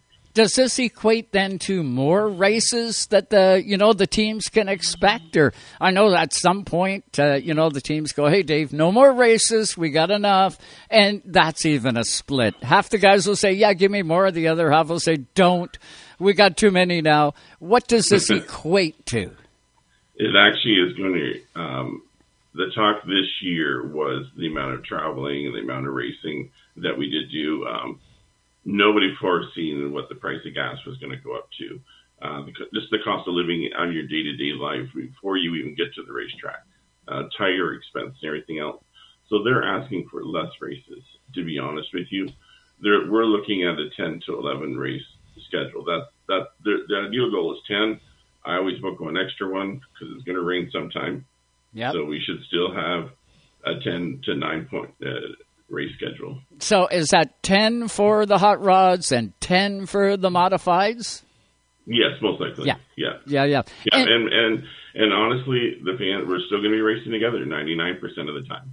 Yeah, the- everything is going to be exactly the same as it was this year. The fans are not going to notice one difference. Yeah, they won't see a difference. i- Is the United Racing Series going to be adopted into the OSCAAR logo, or have you guys gone that far yet? I'll be honest, we haven't even thought about that yet. Um, we I met Luke uh, a, mo- a week and a half ago on a Wednesday. He was leaving on Friday for SEMA. We haven't even spoke since then, just on email a couple times. Right. We do have a lot to sit down and work out those fine details and stuff over the next few weeks. But you know, I imagine it'll all be morphed into a, a, new logo of some kind, Jess. Yeah, and that'll be cool too, right? Like if that happens, that that'll give it a different look. Uh, marketing wise, will uh, will, will- will the United Racing Series take that portion over, or are you guys going to be still share duties? Because you did a pretty good job, David, in drumming Well- up sponsors. I've been very fortunate to have some very dedicated sponsors and marketing partners over the years, and um, I haven't had really a chance to sit down and talk about that with them yet. I'm hoping they all do um, come back next year to continue to support us. Um, is Luke and United Racing looking for marketing partners? Yes, they are. Um, we do realize that most tracks can only afford to pay a team so much to come through the gate uh, before the right the price of the ticket is just out of reach for people. We want to we don't want to put that onus just on the racetrack to get the drivers more money. We realize the onus needs to be on us as well Well, and help you, them raise money. you know what the tracks do, right? Uh, we've seen it. We've seen it. Uh, recent history will show when they get a show in, they love bumping the track. And I'm not saying every track. I'm saying some tracks put the price in outer space because they've got a tour coming in, and the very guys that are coming in to you know to to pad the car count to put the show on. Those are the guys paying the big buck at the pit gate. I've never agreed with that, but uh, that's the way I've seen it happen recently. And, and that has become sort of the trend that the racers always feel they're kind of paying for their own show. And partially they are. Yes, you can't deny that. And, and racetracks do do that. And, but their expenses go up as well. You know, to, to operate a racetrack now is very, very expensive. I've been on the other end two or three years ago when I did Course. I know how much it is to to do it, and I didn't have to have canteen staff and cleanup and, and all that other stuff.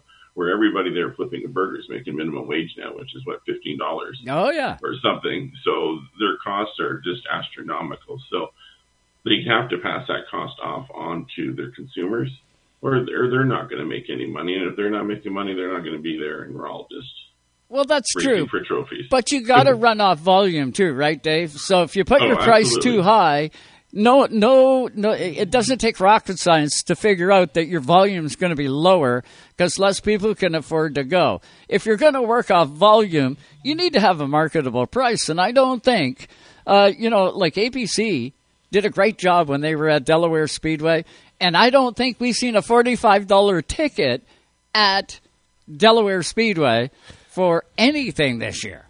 No, and sometimes lowering your price by five dollars will end up making you more money in the long run. People have a hundred dollar bill in their pocket; they're going to spend it. They're either going to spend it at the front gate to get in, or they're going to buy a burger or fries, or they're going to buy your souvenir T-shirt or something. You're they're not going home with that money in their pocket. No. They're, they're going to spend it. It's just it depends where they do spend it. So if you lower the price to get in, you're going to get more people coming in to buying a bottle of water, where there's a lot huge markup on water than there is. Well, just Hey, don't make them pull the second Look- hundred out because it'll be the last time you see them. Junior, go Exactly. Yeah, look at JP. JP used to do one toonie night a year at Peterborough Speedway. Yep, yep. Now, now, what is it? Three toonie nights a year? There's he- Uh, well, I think he's raised it to four dollars. I think it's called double toonie Woo! right now. Inflation Yeah. is hit. A whole But still four bucks? He, yeah, it's still four dollars to get in But for there- a great night of racing. But there's Yeah, two but of them. Right? Is, there's two shows like that, right? I think he does three. To be three, honest with three I'm of them. Sure. Yeah. But so you look at that, and and I've seen the photos. The place is jammed. Oh yeah. And and I've been to places where it's forty five dollars to get in. You can shoot a cannon, and y- Yep. you can't hit nobody in the grandstands. Well, I mean, uh, for me, all day long, until that grandstand is full, I'm lowering my price. Until that grandstand is jammed, like you can't fit another person in. Now we can start to up the price. Well, there's sponsorship too. That that used to be an offsetting factor when I owned the speedway. well, it is an offsetting factor, but there has to be people. Well, I know. Like, and th- that's I the know. problem. Is, You're not going to get that. You're you not don't going to have get the, people, chicken without not- the egg. Exactly. And, Exactly. And Yeah. and when I look at when I look at the state of, of motorsports today is that that's one of the things that NASCAR learned the hard way. You know, they their prices were crazy for through A their growth period, right? When they got uh, up into the late '90s, when they were at their peak, they, their their prices were astronomical. And when the when the crowd started dwindling, those prices tumbled, and they had they to tumble. Yeah. And now you can go to the championship weekend at Phoenix for forty five dollars. Now, is it a great seat? Absolutely not. It's a it's a seat in the grandstands, but uh, you know you can go there for forty five bucks. And you can watch every replay on your phone. Exactly, and, and, Exactly, or watch you know, the big screen And something. you You're only have to anything. you only have to walk fifty five feet to get a hot dog and a three dollar beer. But i when you look at the entire thing uh, right now, the, the, motorsports is definitely missing the volume side um, in in fear of losing money. Um, and the second that a business does that is, is they they become overpriced unless the brand is worth it, right? Unless the brand is if if you have a Rolex, well, you can charge a lot of money for a Rolex, and you don't need to sell many of them. That's right. But I'm sorry, we don't have that brand. No. motorsports in Canada doesn't have that brand. There's never only will. one Rolex. There's only one Rolex. I, I believe Delaware Speedway set the benchmark this year. I watched their prices. I watched the shows that they had, Mm-hmm. and I'll tell you what, there was good value at Delaware Speedway. Hats off to Luke and his whole bunch.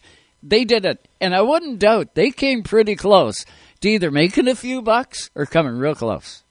Oh, I agree. They when they're do, Luke and his group when they do something, they do it right, Yep. and they try to keep it economical for everybody to come and be a part of the show. Yeah. You know, whether it's one day, two days, you go to the concert if that's your thing. They they they have different options there for you to be a part of the show over the course of the weekend. Yep. So is registration opened up for you guys now, Dave? Um, uh, banquet's all done, right? Oh no, we haven't had our banquet yet. Oh, oh, okay. No, I thought ours, I we thought don't usually yours we was. don't usually have ours until uh, January sometime. We're just in the process of getting all the date and everything done. Ah. Um, re- registration is not open yet um, for next year. We're hoping to have our uh, get together meetings by the end of November, first week of December, because I'm sure guys are going to have lots of questions and and stuff of what's going on. And uh, you know, we just want to make sure that we have enough time to get everything in place, to have the answers for other questions. So when they leave there, they're confident in the program that we're we're putting forward for next year. This is too cool. Uh, great news, great news. When I seen it, I went, "Wow!" My my jaw hit the table. Uh, I went, "Good, good job, Dave. Good job, Luke. Uh, fantastic news." And I can only see positives coming out of it. Um, does it? Uh, I, I can imagine. I don't know for sure, but I can imagine hearing Sunset announce that they were going to try and put modifieds in this year. I don't know how their process is making out, if they're getting any kind of traction with it. Does it matter now? Does it matter? Do you think the teams will uh, just all the all, all hang in there with OSCAAR and continue to build now with this news? Well, even before the merger happened, I was still going to have OSCAAR modifieds in 2023. We were still going to have a touring series. If if I ended up with five cars, I had five cars. I had spoken to all the promoters. uh, You know, I told them I still believe in this division. Do you believe in me? And they all did, and they all realized, you know, I can't control what another promoter does with his speedway. That's a, that's 100% his business. Um, did it upset me? Yes. Was I disappointed? Yes. Have I seen this before? Yes. You- you Haven't know, we all? Um, so we all have, and uh, I hate seeing history repeat itself when it didn't have a positive outcome the first time. Yeah, yeah, yeah. The You first know, time, the second that- time, the third time. Uh, we, we can carry on with that. Exactly. It, it, it's just a revolving circle. It's just racing is just another lap. It, it takes about 10 years to do a lap and it just splits a full circle again. So, but I think I'm very confident, you know, the guys, I haven't received any negativity from our drivers that have reached out to me so far. Um, they all have questions, you know, how much money am I going to be racing for and all this other kind of stuff. Yeah, yeah. You know, it's, and all I tell them is it's not going to be any less than it was last year. Yep. You know, that's all I can tell you right now. And if more is a bonus, right? Exactly. Yeah. Exactly. You know, and I, I heard you talking before, you know, about the hot rods and stuff. And uh, no matter what I, no matter what money we do find or whatever, they're all going to get paid the same. I'm not changing the format. It's still, I still have control over this kind of stuff. And uh, Luke is just there, and his group is just there for support. If I have questions to offer suggestions, he's seen things that I haven't seen in this sport before, and vice versa. And uh, you know, I think together we're going to be a pretty good group. And uh, just people don't need to panic. Nothing's changing. No. the world's not ending here in Ontario racing. Everything there's still going to be APC races, and OSCAAR could be racing on the same night some other track. It's a big plus. Absolutely. It is. It's, No, it's, it's- nothing's going to change. it's super exciting. Dave, would would the time ever come where you might have like, uh, and this is this is only uh, out of bench racing with other people. Would the time ever come where you have maybe a couple of hot rod races where there might be like a an increased payout or a like a breakout payout that's more traditional, where you have like you know a handful of races, um, or or or you have you know two crown jewels, call it, where you have a traditional payout where the winner actually, you know, wins more money type of a deal. Or or like obviously you know you're happy with it. The competitor base is happy with it. The champion Steve Book he was on the show and said you know look I I love I love it 99% of the time but that 1% you want to race for more money. Yeah. Eh, you know that's kind of how he put it um, eh, but would you see a time where there would be a couple of races, perhaps, or, or maybe a race that's a crown jewel, where where you have you know a, a breakout where you know the winner gets fifteen hundred bucks or whatever, like where where there's like a a, a step down, um, you know, program. If I thought it was going to be beneficial to to the Hot Rod Series, absolutely.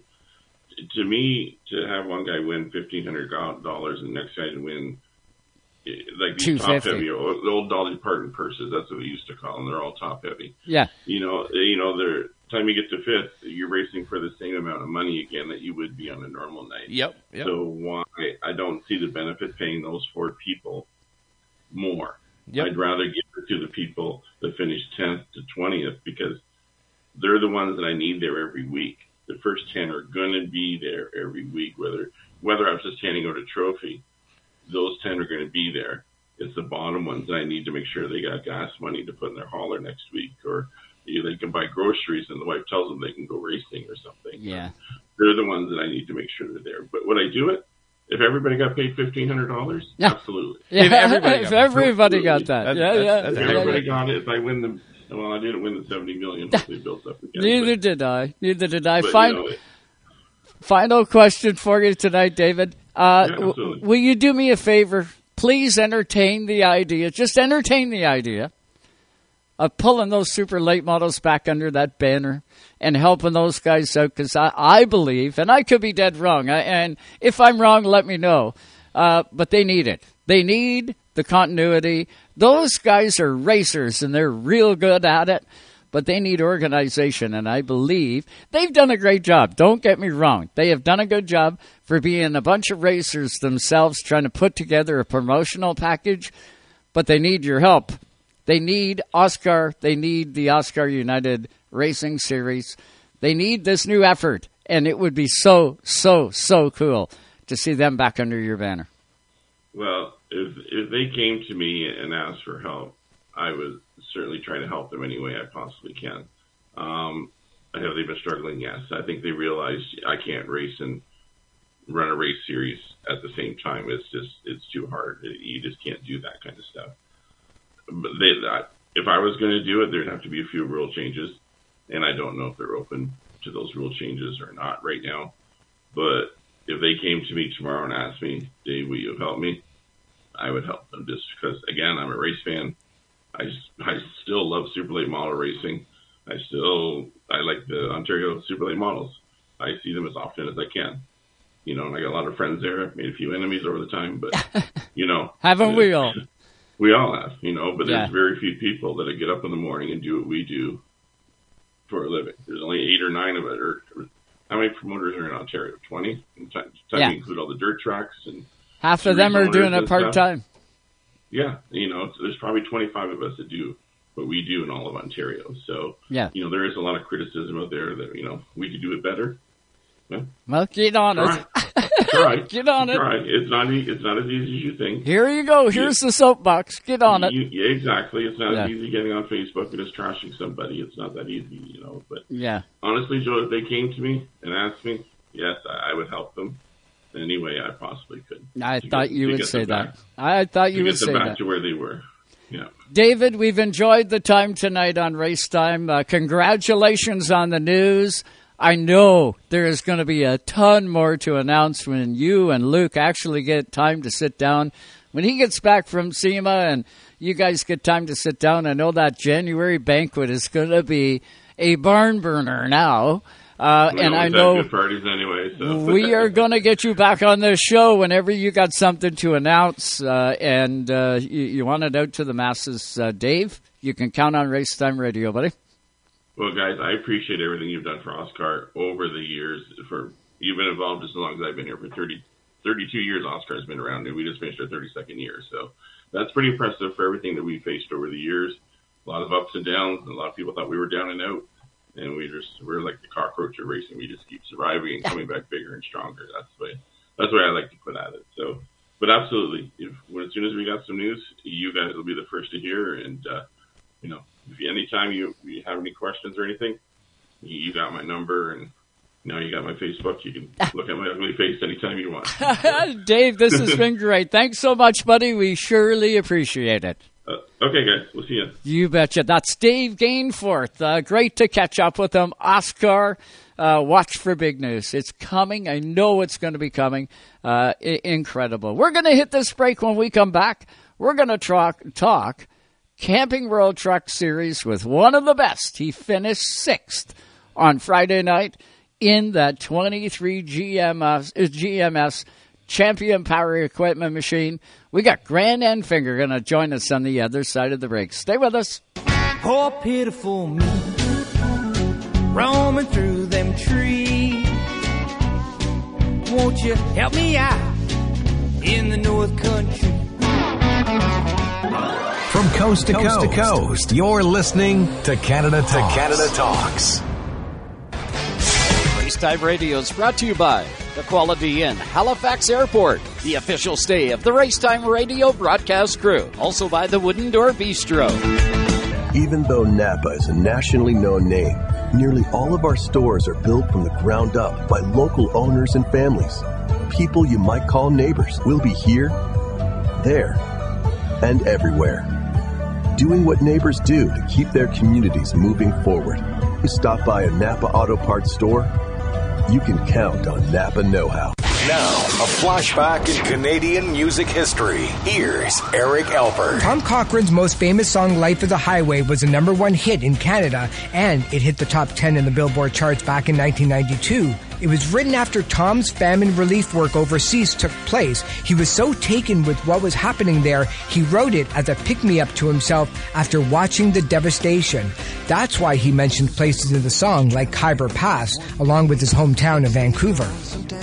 Canadian Sports Trivia. Here's Joe Thistle. During the 2000 NBA All Star festivities, the Toronto Raptors' Vince Carter exploded to win the dunk contest with a series of moves, including a through the leg slam. Carter's air show was a defining moment for basketball in Canada, putting the Raptors and the entire country on the map. A championship now in the books, Canada has become a hotbed for NBA talent, and it was Vince Carter flying through the air that started it all. Canadian Sports Trivia. Tonight's Racetime Radio is brought to you by Napa Auto Parts Stores, Port Hawkesbury, New Glasgow, and Antigonish, Nova Scotia. Drivers, start your engines! Welcome back to the track. Live on Racetime Radio. Sirius XM 167.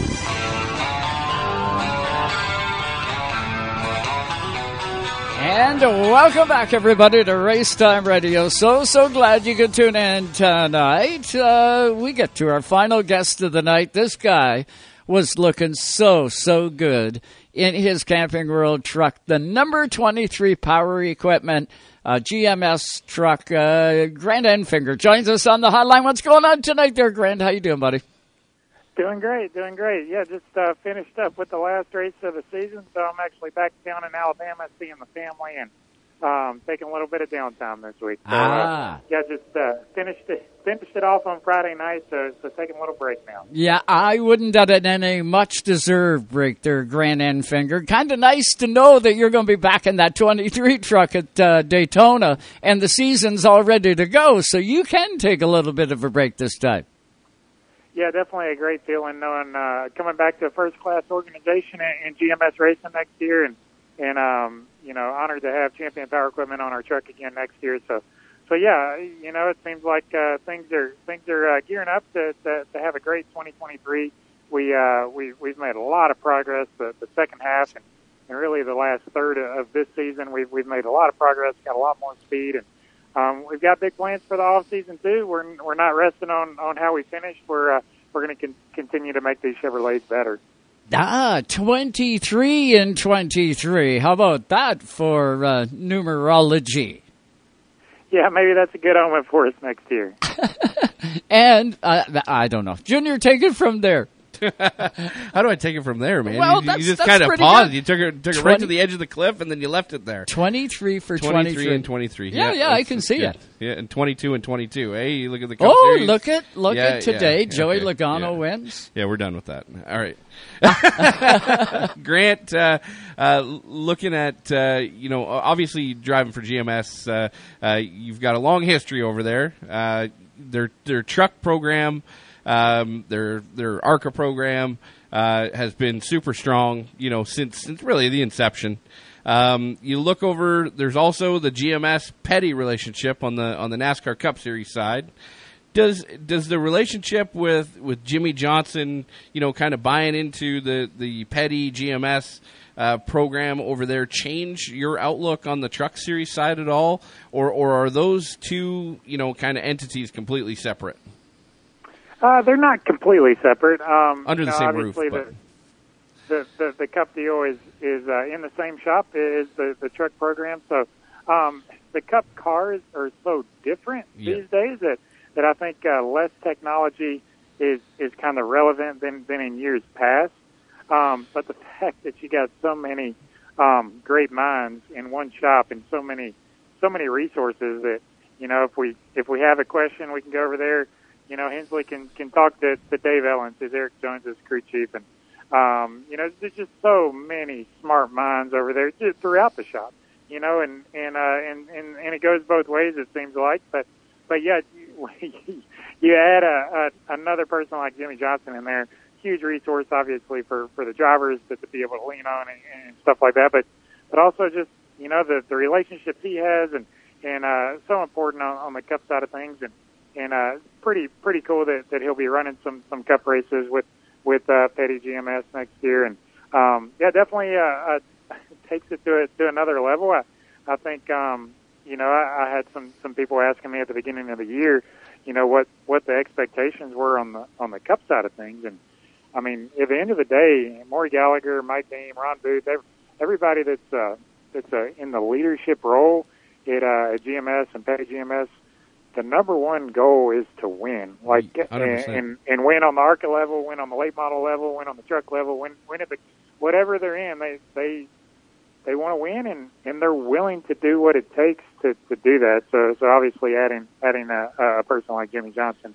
is going to do nothing but but elevate the entire program. Only 14 cup championships on that on that ownership panel. That's it. There's only 14. You know, that's it. Yeah, that's all it is. That's incredible, isn't it? it? It's like the match made in heaven. When I when I seen that release, it, that that was there was two releases in in the past like three weeks where I was like, wow, like I didn't see that one coming at No, all. I didn't see that. You know, one. like that that there was uh, was incredible to see. Grant uh, at Phoenix, uh, you know, was was looking to be really kind to you, uh, but it didn't shake out that way all, all the way through. Um, uh, take us back to uh, to Friday night.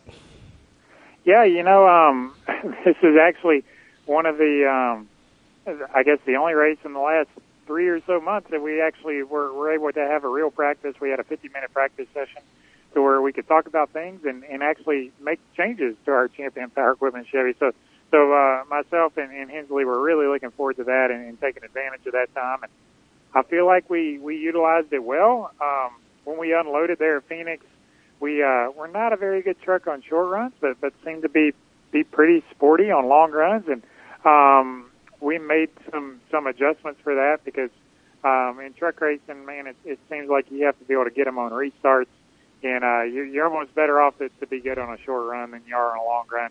We don't we don't have that many long runs in the truck series, so so we made some adjustments. I feel like we went the right way.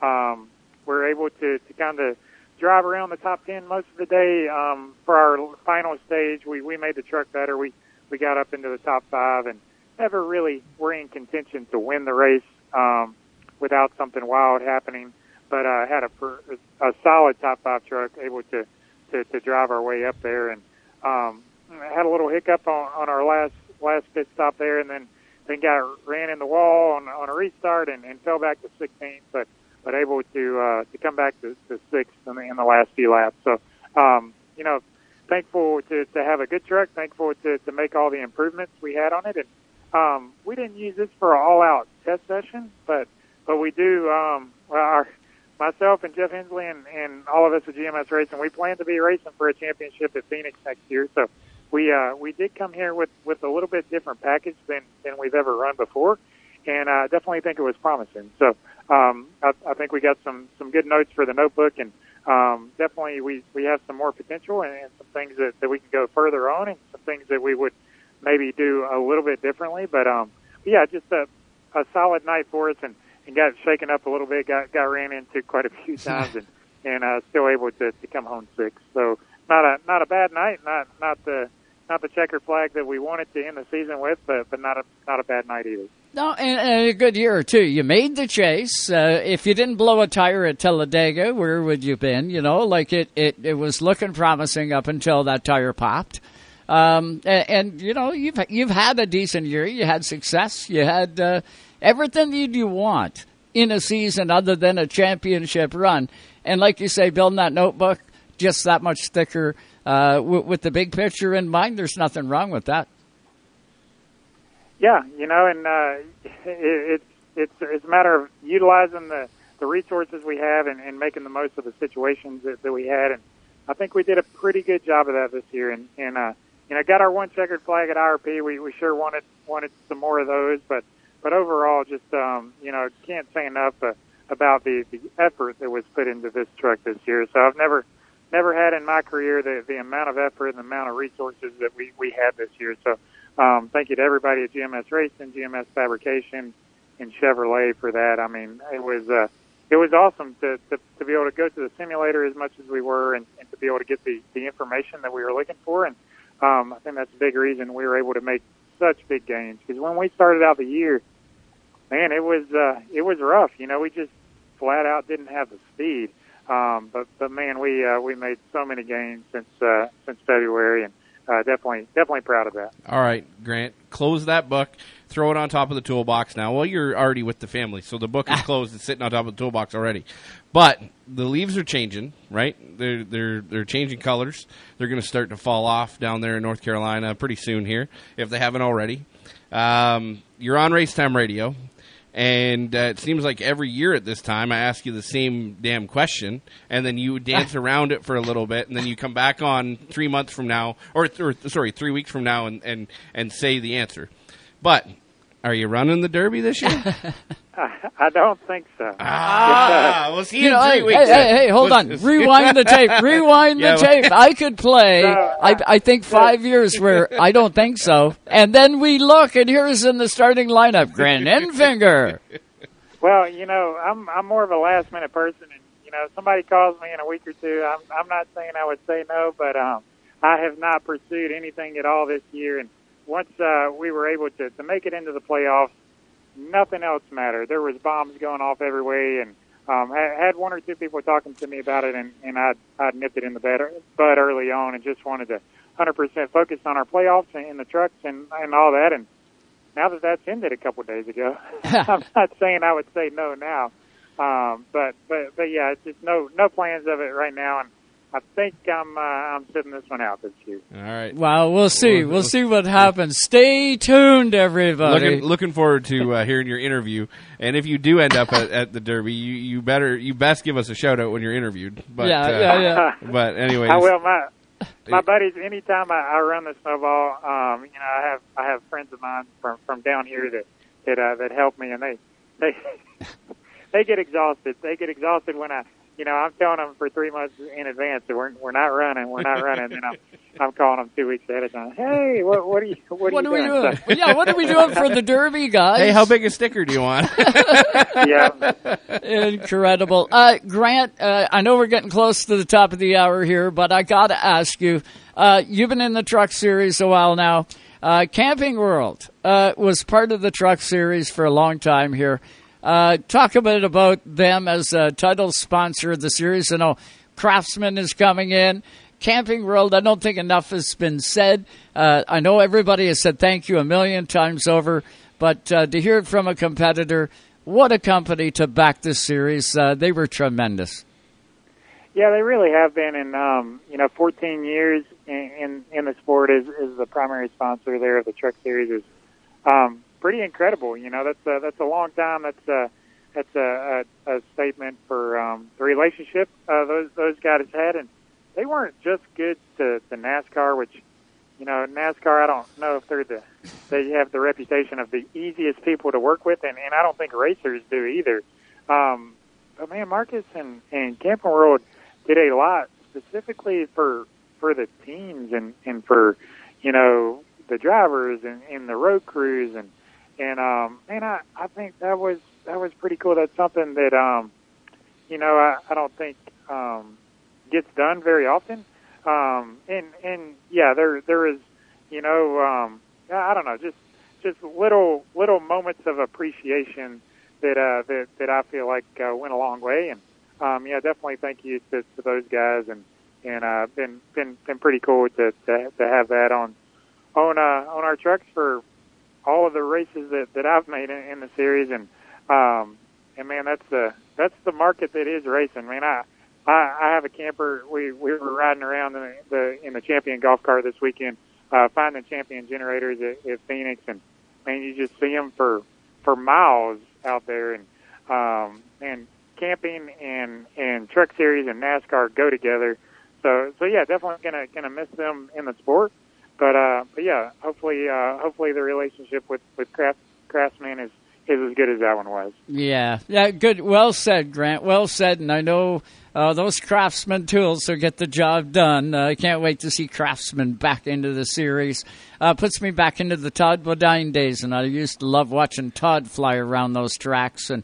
Uh, you know, winning Craftsman championships and Hornaday and the rest of the guys, but uh, I'm, I'm hoping they'll, they'll they'll give away a toolbox for for the winter like they did back in the day. They they set it up on the roof of the truck, so so hopefully they can do that, and ho- hopefully we can come home with a few next year. Well, Yeah, if you get, wouldn't that if you be get more than five, I want one of them. That'd be, it'd be cool. All right, all right. yeah, yeah, yeah, yeah. Uh, typical junior. And eh, also uh, looking forward Alright, to seeing you at the working Derby. an angle. Hey, I always, got to work an angle. Always, always. Hey, do you got to take Wilbur for a walk like I got to take Wilbur for a walk? Uh, do you take your Wilbur for a walk?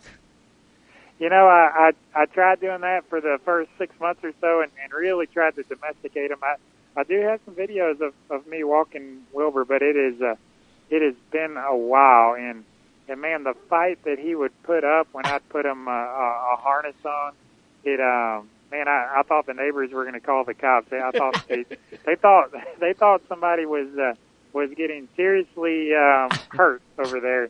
Just, uh, I mean, all, all I'm doing is, is picking up his legs, put, putting this little harness on him, and, and man, you could uh, you could hear it from miles away. So um, I haven't done that in quite a while. I, I tried to do that and, and just just threw in the towel, gave up. He's he's just a wild pig. He just happens to live at my house. Yeah, Just for the record, this is not Grant's son. This is his pig. Yeah, this is his pig. oh, too funny. And I'll tell you what, if Wilbur seen something that he wanted to go after, he'd take you for a mean ride, wouldn't he? You know, he um when he wants to go somewhere, he can get there a lot faster than you would ever expect. Pigs are uh, pigs are fast, but the one thing that that really surprised me is how quick he can change directions. I mean, the, the Joker. I mean, he's uh, he's like Barry Sanders. Like he he can go from from one end to the to the next. Like if if he does not want to get caught, you're not catching him. I can tell you that.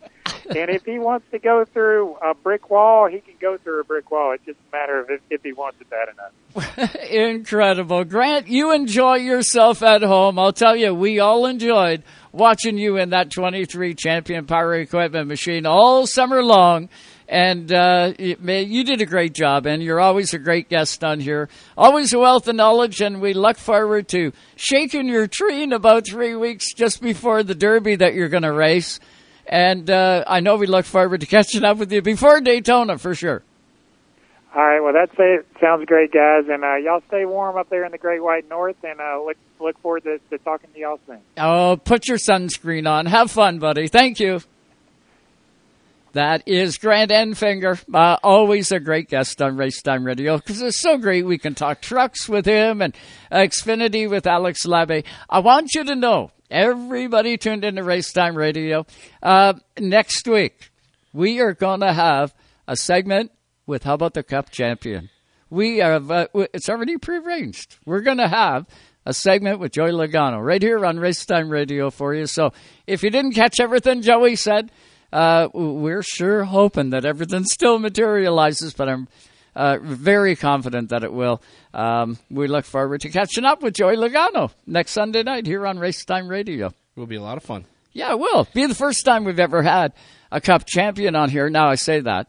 Joey Logano has been on Race Time Radio a number of times. Yeah. Um, but right after winning the championship. And uh, I, I do believe we got a good shot at getting Ross Chastain at some point. Maybe not next week, um, but uh, uh, you never know. Uh, Ross Chastain could join us.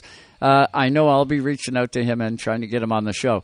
Uh, and you know we'll, we'll get some some real guys, uh, some real cup guys on here to to get some perspective of uh, what it's like through the off season. Uh, but that's going to do it for Junior and I here tonight. This has been a lot of fun tonight. We had a great guest tonight, Junior. We did. It was a great lineup, and uh, uh, looking forward to seeing what we can uh, what we can look forward to during the off season. Um, Yeah. You know, the releases that we're seeing uh, are catching us by surprise now. Just imagine what we're going to be seeing when we get down into Oh. the into the dog days of the winter. When we get down into you know the early February, heading into Daytona and Speed Weeks and all that great stuff. So, um, man, uh, it's shaping up to be a good 2023 already, and uh, uh, we're we're just finishing up here. You want to believe it? Got to thank Sue, in the Racetime Radio studio here. Thanks, Susie Q. And uh, to all of our friends back in Toronto at Sirius XM. But that's going to do it for Junior and I tonight. You have a good one, everybody, and we will see you back here next Sunday night, all live on Racetime Radio, Racetime Radio TV on YouTube. If you want to watch us, we'll see you then. Bye for now.